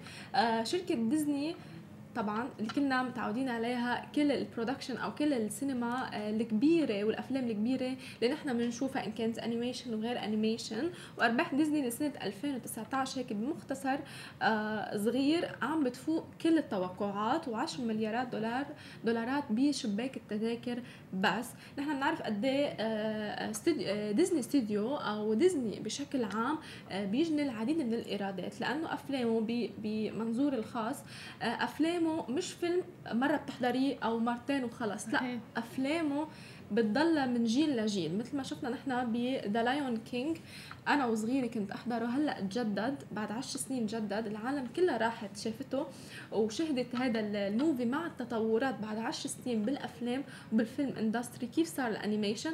وهلأ أنا أكيد 100% إنه بعد عشر سنين تانيين آه كمان رح ترجع شركة ديزني تعمل من أول وجديد. شركة آه تعمل The Lion King بنسخة جديدة صحيح. وولادنا حيحضروا لأنه مش معقول هلأ ال generation الجديدة أو الأطفال ما يحضروا The Lion King مثلا. بعد عشر سنين أنا أكيد رح يرجعوا يعيدوا هذا الفيلم. أكيد. لأنه أفلام وكل شيء production بيتعلق بديزني ما بتنتهي آه بالمرة. هو مش فيلم عادي. لا لا أبدا. آه مش فيلم صغير. آه، فيلم بده يضل كل الأجيال الصغيرة والكبيرة آه، تتذكره. ونحن شفنا العديد يعني ذكريات بصراحة ربيوا عليها الأجيال. صح. بتلاقيهم دائما عم يرجعوا يحضروها. فنحن عم بنشوف مش بس هلا The Lion King Frozen 2 وغيره صحيح. من ال production اللي كثير كبيرة عم ترجع إعادتها ديزني وعم تفرجينا كل هيدي الأفلام اللي نحن ربينا عليها وتعودنا عليها. عم بتفرجينا إياها مع تطور ال animation تطور التكنولوجيا والإيرادات جدا السينما. عالي. صح. جدا جدا. يعني الايرادات طبعا عن جد عم تكسر الدنيا سواء Frozen 2 مثلا أو حتى ديزني صح. ومن 2019 آه، في شوية توقعات وأرقام لشركة ديزني وأصبحت ديزني الأولى على الإطلاق اللي بتتخطى 10 مليارات دولارات بشباك التذاكر. أنا عم بحكي بس شباك التذاكر يعني سينما. أنا عم بدفع ticket وعم بروح بحضر هذا ال movie بجميع أنحاء العالم وبيجي هيدا آه، بعد ما حقق ديزني علامة بارزة قدرتها تقريبا 7.6 مليار دولار بعام 2016 وشفناها بعام 2016 بلشت تعبر وتجيب لنا كل هيدا ال movie وترجع تجددها طبعا. والمثير للإعجاب إنه آه، ديزني لم تصدر بعد Star آه، Wars كل العالم ناطرة Star Wars على فكرة العالم يتفاجئوا أول Star Wars أمتى أمتى آه، عملوا production أو أمتى نزل؟ تقريبا بالسبعينات. يعني أنا هذيك اليوم عرفت المعلومة وانصدمت. فبالسبعينات أول Star Wars انعمل اللي هو المحاربين بالسيوف اللي بتلمع وكل هول الخبريات. فتخيل أنت بالسبعين لحديت هلا بعد Star Wars نحن ناطرينه بش... بالسينما. وأنا بعرف ناس بصراحة عن جد بيستنوه وبيكونوا حاجزين. قبل بوقت بتعرفي في ناس بياخذوا off من صح. شغلهم ليروحوا يحضروا صح. ليكونوا صغار أول بالمرة. ناس لا لا مو صغار مش صغار بالمرة يكونوا أول ناس بالسينما رايحين يحضروا تماما صح. يعني فهذا الإنتاج وهذا يمكن ال industry تبعت ديزني اللي عم تثبت حالها وحتى هلأ مع كل المنصات أو المنصات الاشتراك حسب الطلب كمان Disney Plus عم تثبت وجودها هناك وعم تنافس كبار الأسماء نتفليكس وغيرها وطبعا كل العالم ناطره بعد أسبوعين تقريبا أو أسبوع رح ينزل Star آه، Wars وأكيد رح نحكي عن ايراداته بشباك التذاكر آه، بوقت سابق هذا العام. وأصبحت ديزني أيضا أول استوديو بيتخطى مليارات الدولارات بالسنة بإصدار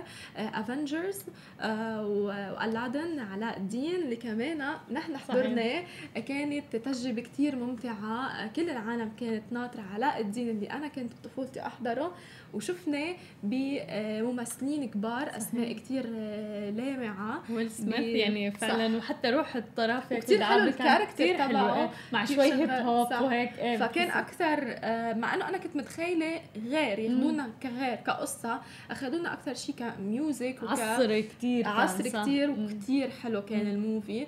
فخطوة ديزني والاستراتيجية اللي عم تلعب فيها هي لترجع تذكرنا كل ذكرياتنا استراتيجية كثير حلوة. ومثل ما قلت وبرجع بعيد هول الأفلام اللي هلأ عم يرجعوا إعادتهم بعد عشر سنين تقريبا بعد عشر سنين تانيين كمان آه بال 2030 رح نرجع نشوفهم. لأنه الأولاد اللي عمارهم سنتين لازم مستحيل ما لازم لازم يحضروا The Lion King أو لازم يحضروا مثلا علاء الدين وغيره. فهيدي إنجازات آه، ديزني آه، من الأحد كمان رح نطلع مع زميلنا عبد المحسن رح نحكي شوي عن كل المنصات آه، اللي هي ديزني نتفليكس وكل هول المحتوى تبعهم الأسعار تبعولهم المنافسات الكبيرة بالعالمية وبالشرق الأوسط تحديدا. تحديدا إنه هلا المنافسة صارت شرسة بصراحة بيناتهم.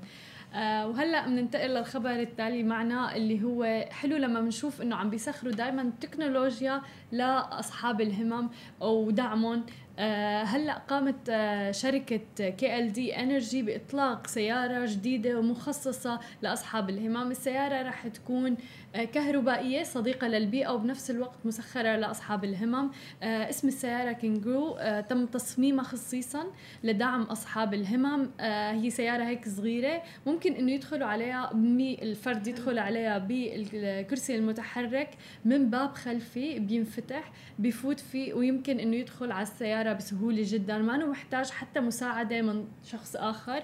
آه رح تكون كتير مريحة للفرد. عاملينها مهيئة جدا لأصحاب الهمم. آه ملفت بالموضوع احترامهم للبيئة وأنه عاملينها سيارة حلو. كهربائية. صح. هاي شغلة أولى. شغلة ثانية محددين السعر تبع السيارة. قد إيه بتوقع السعر؟ آه السعر لهالتكنولوجي يعني تقريبا 80 ألف دولار. 100 دولار. شو؟ 100 دولار. 100 دولار حقها؟ تمام. حلو. فعاملينها. فمبادرة كانت جدا حلوة ملفتة إنه قد إيه رخيصة السيارة قد إيه آه، داعمة لفئة أصحاب الهمم وكهربائية بنفس الوقت. يعني أنا مسؤوله بعرف السعر لأنه هلا ما قالت لي قبل الهوا بصراحة عن السعر. آه فانصدمت على السعر. وعم شوف الفيديو طبعا هون والمشاهدين عم يشوفوه. آه كثير حلوة كثير حلوة السيارة. وعن جد لأنه أوقات اصحاب الهمم هاله بحسوا يمكن بتقلق إذا بده حدا يساعدهم. صحيح. فهيدي آه لهم إنجاز تام لأنه هن بيعتمدوا على حالهم وبحسوا إنه هن لازم يعتمدوا على حالهم. ما لازم اي مساعد يكون معهم. فبعتقد آه سيارة تنقلهم على كل المطارح اللي هن بدهم يروحوا عليها بهالسهولة وبهالرخص كمان. مبادره حلوة من الشركة بشكل عام لأنه هي أكيد كلفت الوف الدولارات. لتصنيعها مش 100 دولار أكيد. فهيدا المبلغ اخذينه رمزي بحسه يعني. أكيد إيه. رمزي. فعلا 100% ومن أصحاب الهمم من التكنولوجيا الجديدة خلينا ننتقل لشركة أبل ولأسهم أبل اللي آه، انضغط آه، على أسهمها بوول ستريت وهبطت آه، أسهم أبل وعدة شركات لعدة أسباب طبعا. وتراجعت أسهم الشركة الشركة الأمريكية عند الإغلاق بقرب مستويات قياسية. وهبطت أسهم أبل وشركات الرعاية الصحية وللمستثمرين بشكل عام لأسبوع مزدحم بالأنباء السياسية والإقتصادية. الاقتصادية بما في ذلك نقطة تحول محتملة للنزاع التجاري بين الولايات المتحدة والصين. ونرجع للحرب التجارية وتأثيراتها السلبية على كل المنطقة إن كان عالميا أو على الشركات التجارية خصيصا لأنه هيدي حرب تجارية عم تتم بين الصين وبين آه، أمريكا. آه، حرب ما عم تنتهي آه، عم بيدعوا للعديد من التسوية وليقعدوا على طاولة الحوار بس ما عم تزبط وعم تتضرر منها شركات كبيرة هلا شركات مثل أبل شركات إن كان بأمريكا والصين يعني مش آه فئة معينة. وهبط المؤشر آه دوا جونز الصناعي آه تقريبا 105.32 نقطة آه لما بدنا نحكي إنه عن أسهم بتهبط ب 100 100 أو أعلى من 100 يعني رقم كتير كبير آه كنقاط بشكل عام أو ما يعادل 0.38% آه من النقاط اللي عنده. آه ونزل المؤشر ستاندرد آند بورز 500 بمقدار 9.95 نقطة أو 0.32% آه من النقاط اللي عنده. كمان تراجع آه المؤشر ناسداك المجمع ب 34.70 نقطة أو ما يعادل 0.4% من آه، نقاط 8621.83 آه، نقطة. كان تقريبا خسارة شوي وهبطت أسهم شوي كل الشركات تأثيرا لهذه الحرب التجارية العالمية. صحيح. شوفي بننتبه دائما إنه مع أي حركة مع أي قرار بتتخذه مثل هي الشركات الكبيرة الاسهم يا بترتفع يا بتنخفض يعني هي الحرب التجارية عم تأثر بشكل كتير سلبي صح. على هاي الشركات ولكن مثلا هلأ مع إطلاق ابل للكمبيوتر الجديد رجعت مثلا ارتفعت. الأسهم شوي يعني رجعت ارتفعت ب 0.85% ولكن هذا الشيء بالدقائق بيتغير صح يعني وهون الفكرة بالموضوع إنه خبر واحد ممكن يا ينزل الاسهم كثير يا يا. يرفعها مثلا كثير هلأ صرنا بعالم ما هلأ تويت واحد بينزل بالضبط. آه، بينزل سهم وبيطلع سهم ب tweet واحد من شخص نافذ أو حتى من صح. مسؤول أو حتى من ترامب يمكن آه، tweet واحد منه بيأثر على العديد من الأسهم آه، اللي بتعني فيها أمريكا وغير أمريكا طبعا. صحيح فقد إيه يمكن ال social media هلأ اخذه كثير كل حتى مشان هيك دائما في هاي الألعاب التسويقية اللي عم بيعملوها مثل تسلا مثلا بسايبر تراك تسلا أو هلأ شكل مثلا الأبل برو الجديد. فبتشوفي دائما لأنه هذا الصدى هذا ال PR اللي رح يطلع هو يا حيرفع الأسهم يا اما يا حينزلها. حينزلها،. بالضبط. آه هول كانوا كل أخبارنا اليوم. ما تنسوا تواكبونا وتتابعونا على كل شبكات التواصل الاجتماعي اللي بتتعلق بسماشي تي في. بنتمنى لكم طبعا نهاية أسبوع آه حافله بكل الانجازات. وبكل ال plans تبعيتكم. بنشوفكم يوم الأحد بيوم جديد مع أخبار جديدة وصباح جديد. رح نروح segment معهم. رح نكمل شغلنا. أكيد. يلا bye. احكي لنا أكثر عن انفنتلي وشو عم تعملوا هون بمهرجان الشارقة لريادة الأعمال؟ السلام عليكم. أنا أحمد من إنفنتالي. نحن أول شركة مزود مستقل لخدمات جرد الممتلكات. المستفيد هو المالك المؤجر والمتخصصين في هذا المجال. فنحن نجي ناخذ تقرير من عند بداية الإيجار وعند نهاية الإيجار. هذا يعني يحاول أن it protects you من المنازعات الإيجارية والحالة القانونية أن أنت ما تحتاج تروح المنازعات anymore. فمن خلال هذا التقرير يؤمن الوديعة ويؤمن حالة الشقة. مثلا إذا مالك يريد يأجر الشقة مع الأثاث فأكيد أنت راح تجي تاخذ حالة الشقة. حتى in the future ممكن تشوف وين الضرر وتاخذ فلوس. فالمستحق. غير عن هذا عندك بعد الشفافية والثقة أن ش- طرف ثالث يجي يسوي هذا التقرير. طيب في كثير منازعات في كثير مشاكل بهذا الموضوع. كيف خطرت لكم الفكرة وكيف بلشتوا؟ أوكي ف نحن درسنا في الخارج في بريطانيا وشفنا إن كل واحد يعني الشيء العادي عندهم إن ياخذون تقرير من من طرف ثالث عن حق ال security deposit ورجعنا للبلد هني وعرفنا إنه ما عندهم هاي الشركة. فقلنا okay خلينا نبدأ في هذه المغامرة ونسوي ويعني الحمد لله من حوالي سنه نحن الحين بدينا الشركة والحمد لله يعني كل شيء الحمد زين تمام. طب عجبني أنا مكتوب إنه نحن لسنا شركة عقارية. احكي لي أكثر عن هذا الموضوع كثير ملفت يعني الجملة. صحيح فنحن كشركة اللي تجي كطرف ثالث تبى تعرف ان أنت بعد مو بالوكيل للإيجار. آه، فهذا يعني يعطي طابع للإنسان إنه هو يثق في طرف ثالث يجي بدون أي conflict of interest وهاي النقطة اللي نحن نريد نتحسن فيها إن نحن نجي without any conflict of interest. آه، يعني بتوقع هيك بتزيد الثقة فيكم أكثر كمان؟ لأنه إذا أنتم حستوا لأي طريق كان في انحياز لأي فريق من الموجودين يمكن ال- المستأجر أو حتى الشركة م- ما تثق فيكم كثير هل في إقبال على هذا الموضوع؟ كيف شفتوا العالم يعني صدى الموضوع معهم؟ ف I mean it's a no brainer الموج... يعني الإقبال في أوروبا it's it's happening naturally.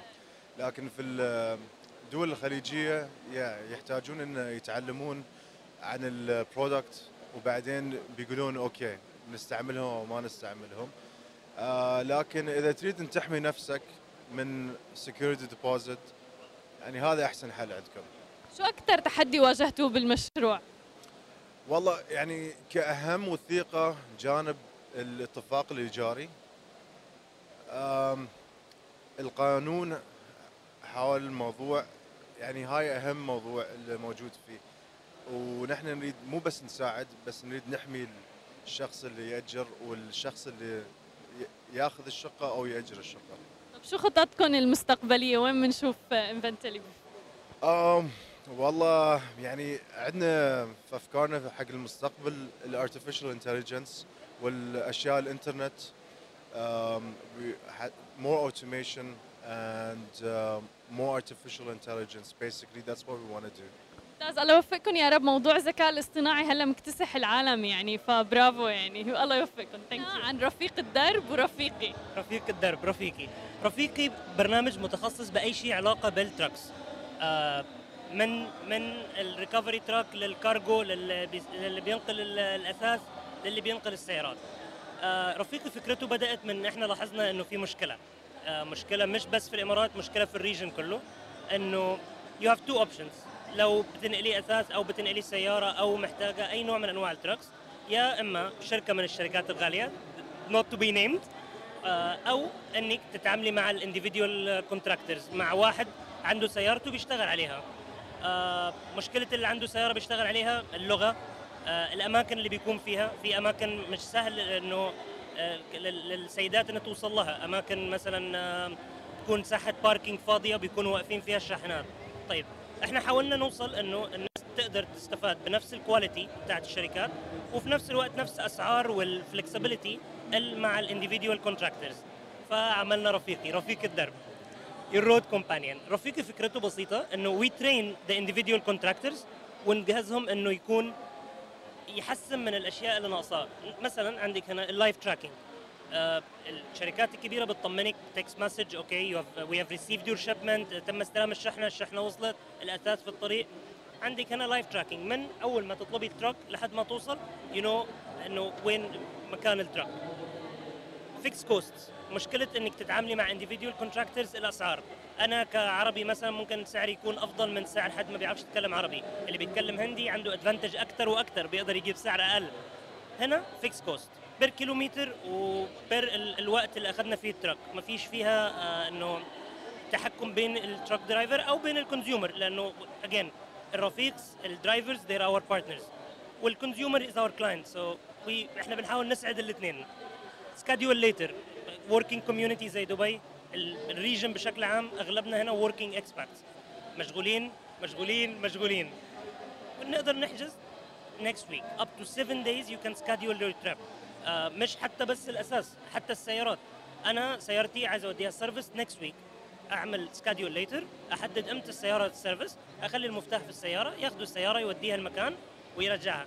و per كيلومتر هدفع على ال transportation ال fare estimate كتير قوي بنبقى حابين نحسب. يعني بس حابب أحسب أعرف okay من بيتي للبيت اللي هناك كم هيكلف عشان I know my budget وأنا moving out fare estimate قبل أي order بيطلع لك إنه ال rough estimate بتاع ال trip وتقدري تكملي. to confirm أو change أو okay لا.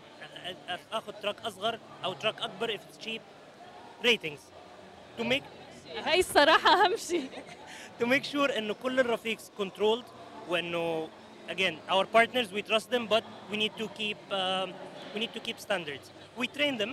ندربهم ونجهزهم ون- ون- ونحاول على قد ما نقدر نحسن من مستوى الخدمة لكن في نفس الوقت في ال ratings الرقيب الرقيب الحسيب عليهم. بس ف ال ratings من كل consumer بيحدد ال comments على ال truck ال ratings في badges في awards الرفيقs اللي بيستمروا على good ratings إحنا بن بنعلي لهم ال profit ال margin بتاعهم لأن عشان يستمر و to encourage them إنه كمل keep doing keep working good وفي نتيجة. حلو يعني دائما في محفزات عندكم سواء كان للشركاء و... في rewards system فيعني على البترول وعلى ال بيجمع points يقدر بعد كده يستفاد منها كمشتريات.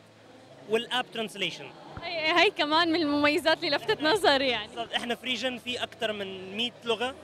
عشان نسهل الموضوع الكل app translation انت تكتبي باللغة وتوصلني أنا بلغة ال driver. ال driver يكتب بلغته وتوصلك انت بلغتك. ما يحصلش أي communication gap لأنه فعلا ال language barrier يعني حاجز ممكن وتحديدا بهالأمور. يعني أنا مثلا الأثاث تبعي أنا كثير اكون حريصة إنه ما يكون في أي سوء تفاهم يصير بيني وبين ال...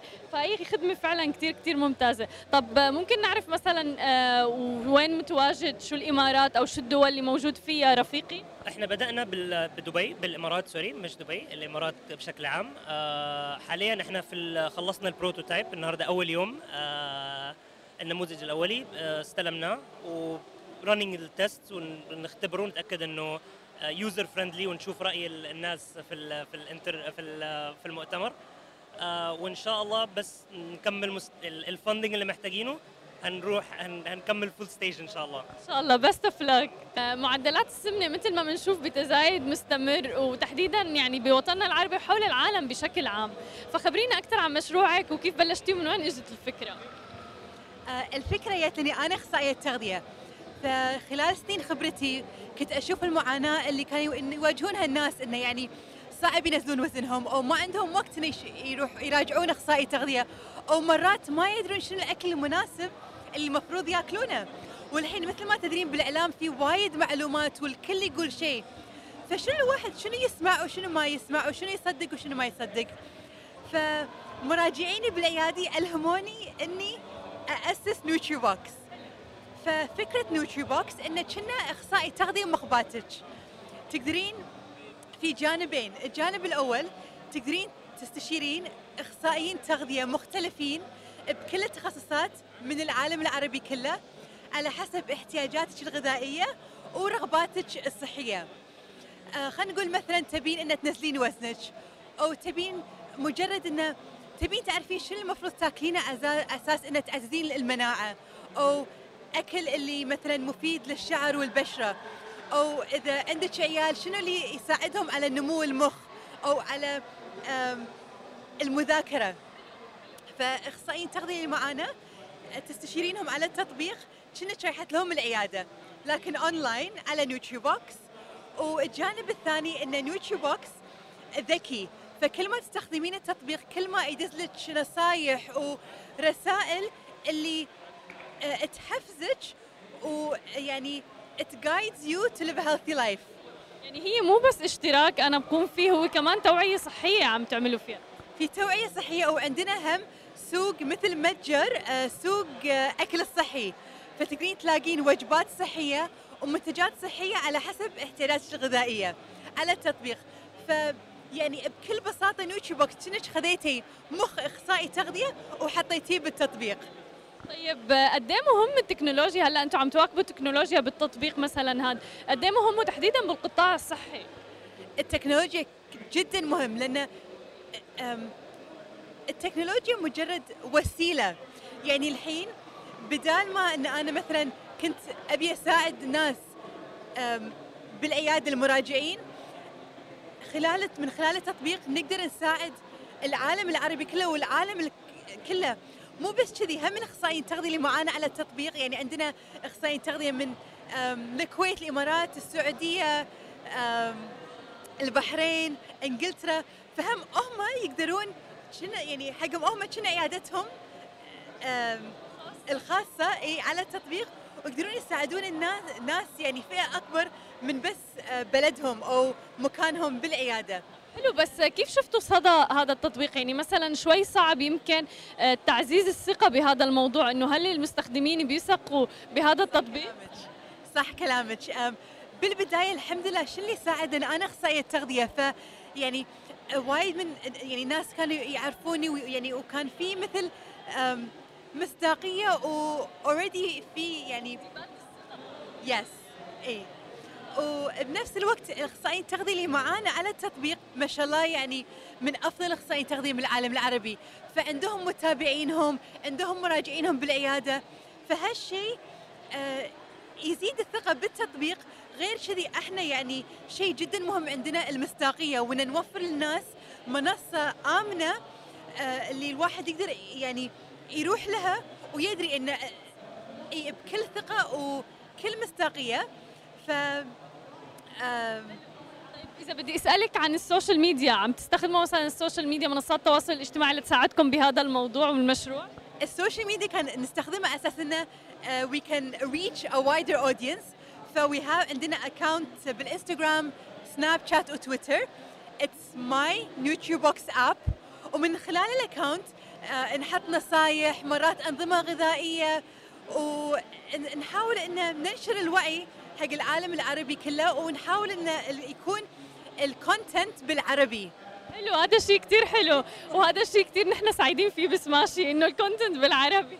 وه- وهذا يعني واحد من الهدف يعني أهدافنا إن نبي نمكن العالم العربي إن ياخذون يعني حياتهم الصحية بإيدهم ونساعدهم قد ما نقدر. what's very important إنه يكون في content عربي آه، صحيح موثوق فيه وإنه يعني بسرعة الواحد يقدر to have access to it صحيح. هذا الشيء كثير منيح وعن جد فكرة كثير حلوة و best of luck الله يوفقكم يا رب. thank you احكي لنا أكثر please عن Blue Fin Technology ومشاركتكم بمهرجان شارقة لريادة الأعمال.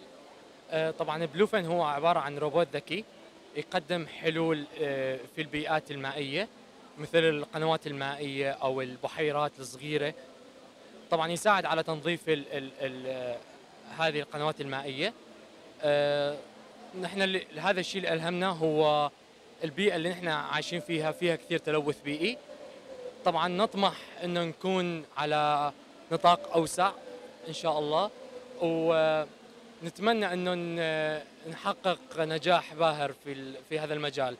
طبعا تم تجربة الروبوت الذكي في في إمارة الشارقة في- آه، بحيرة القصباء لمدة ثلاث أسابيع وكانت النتائج آه، باهرة.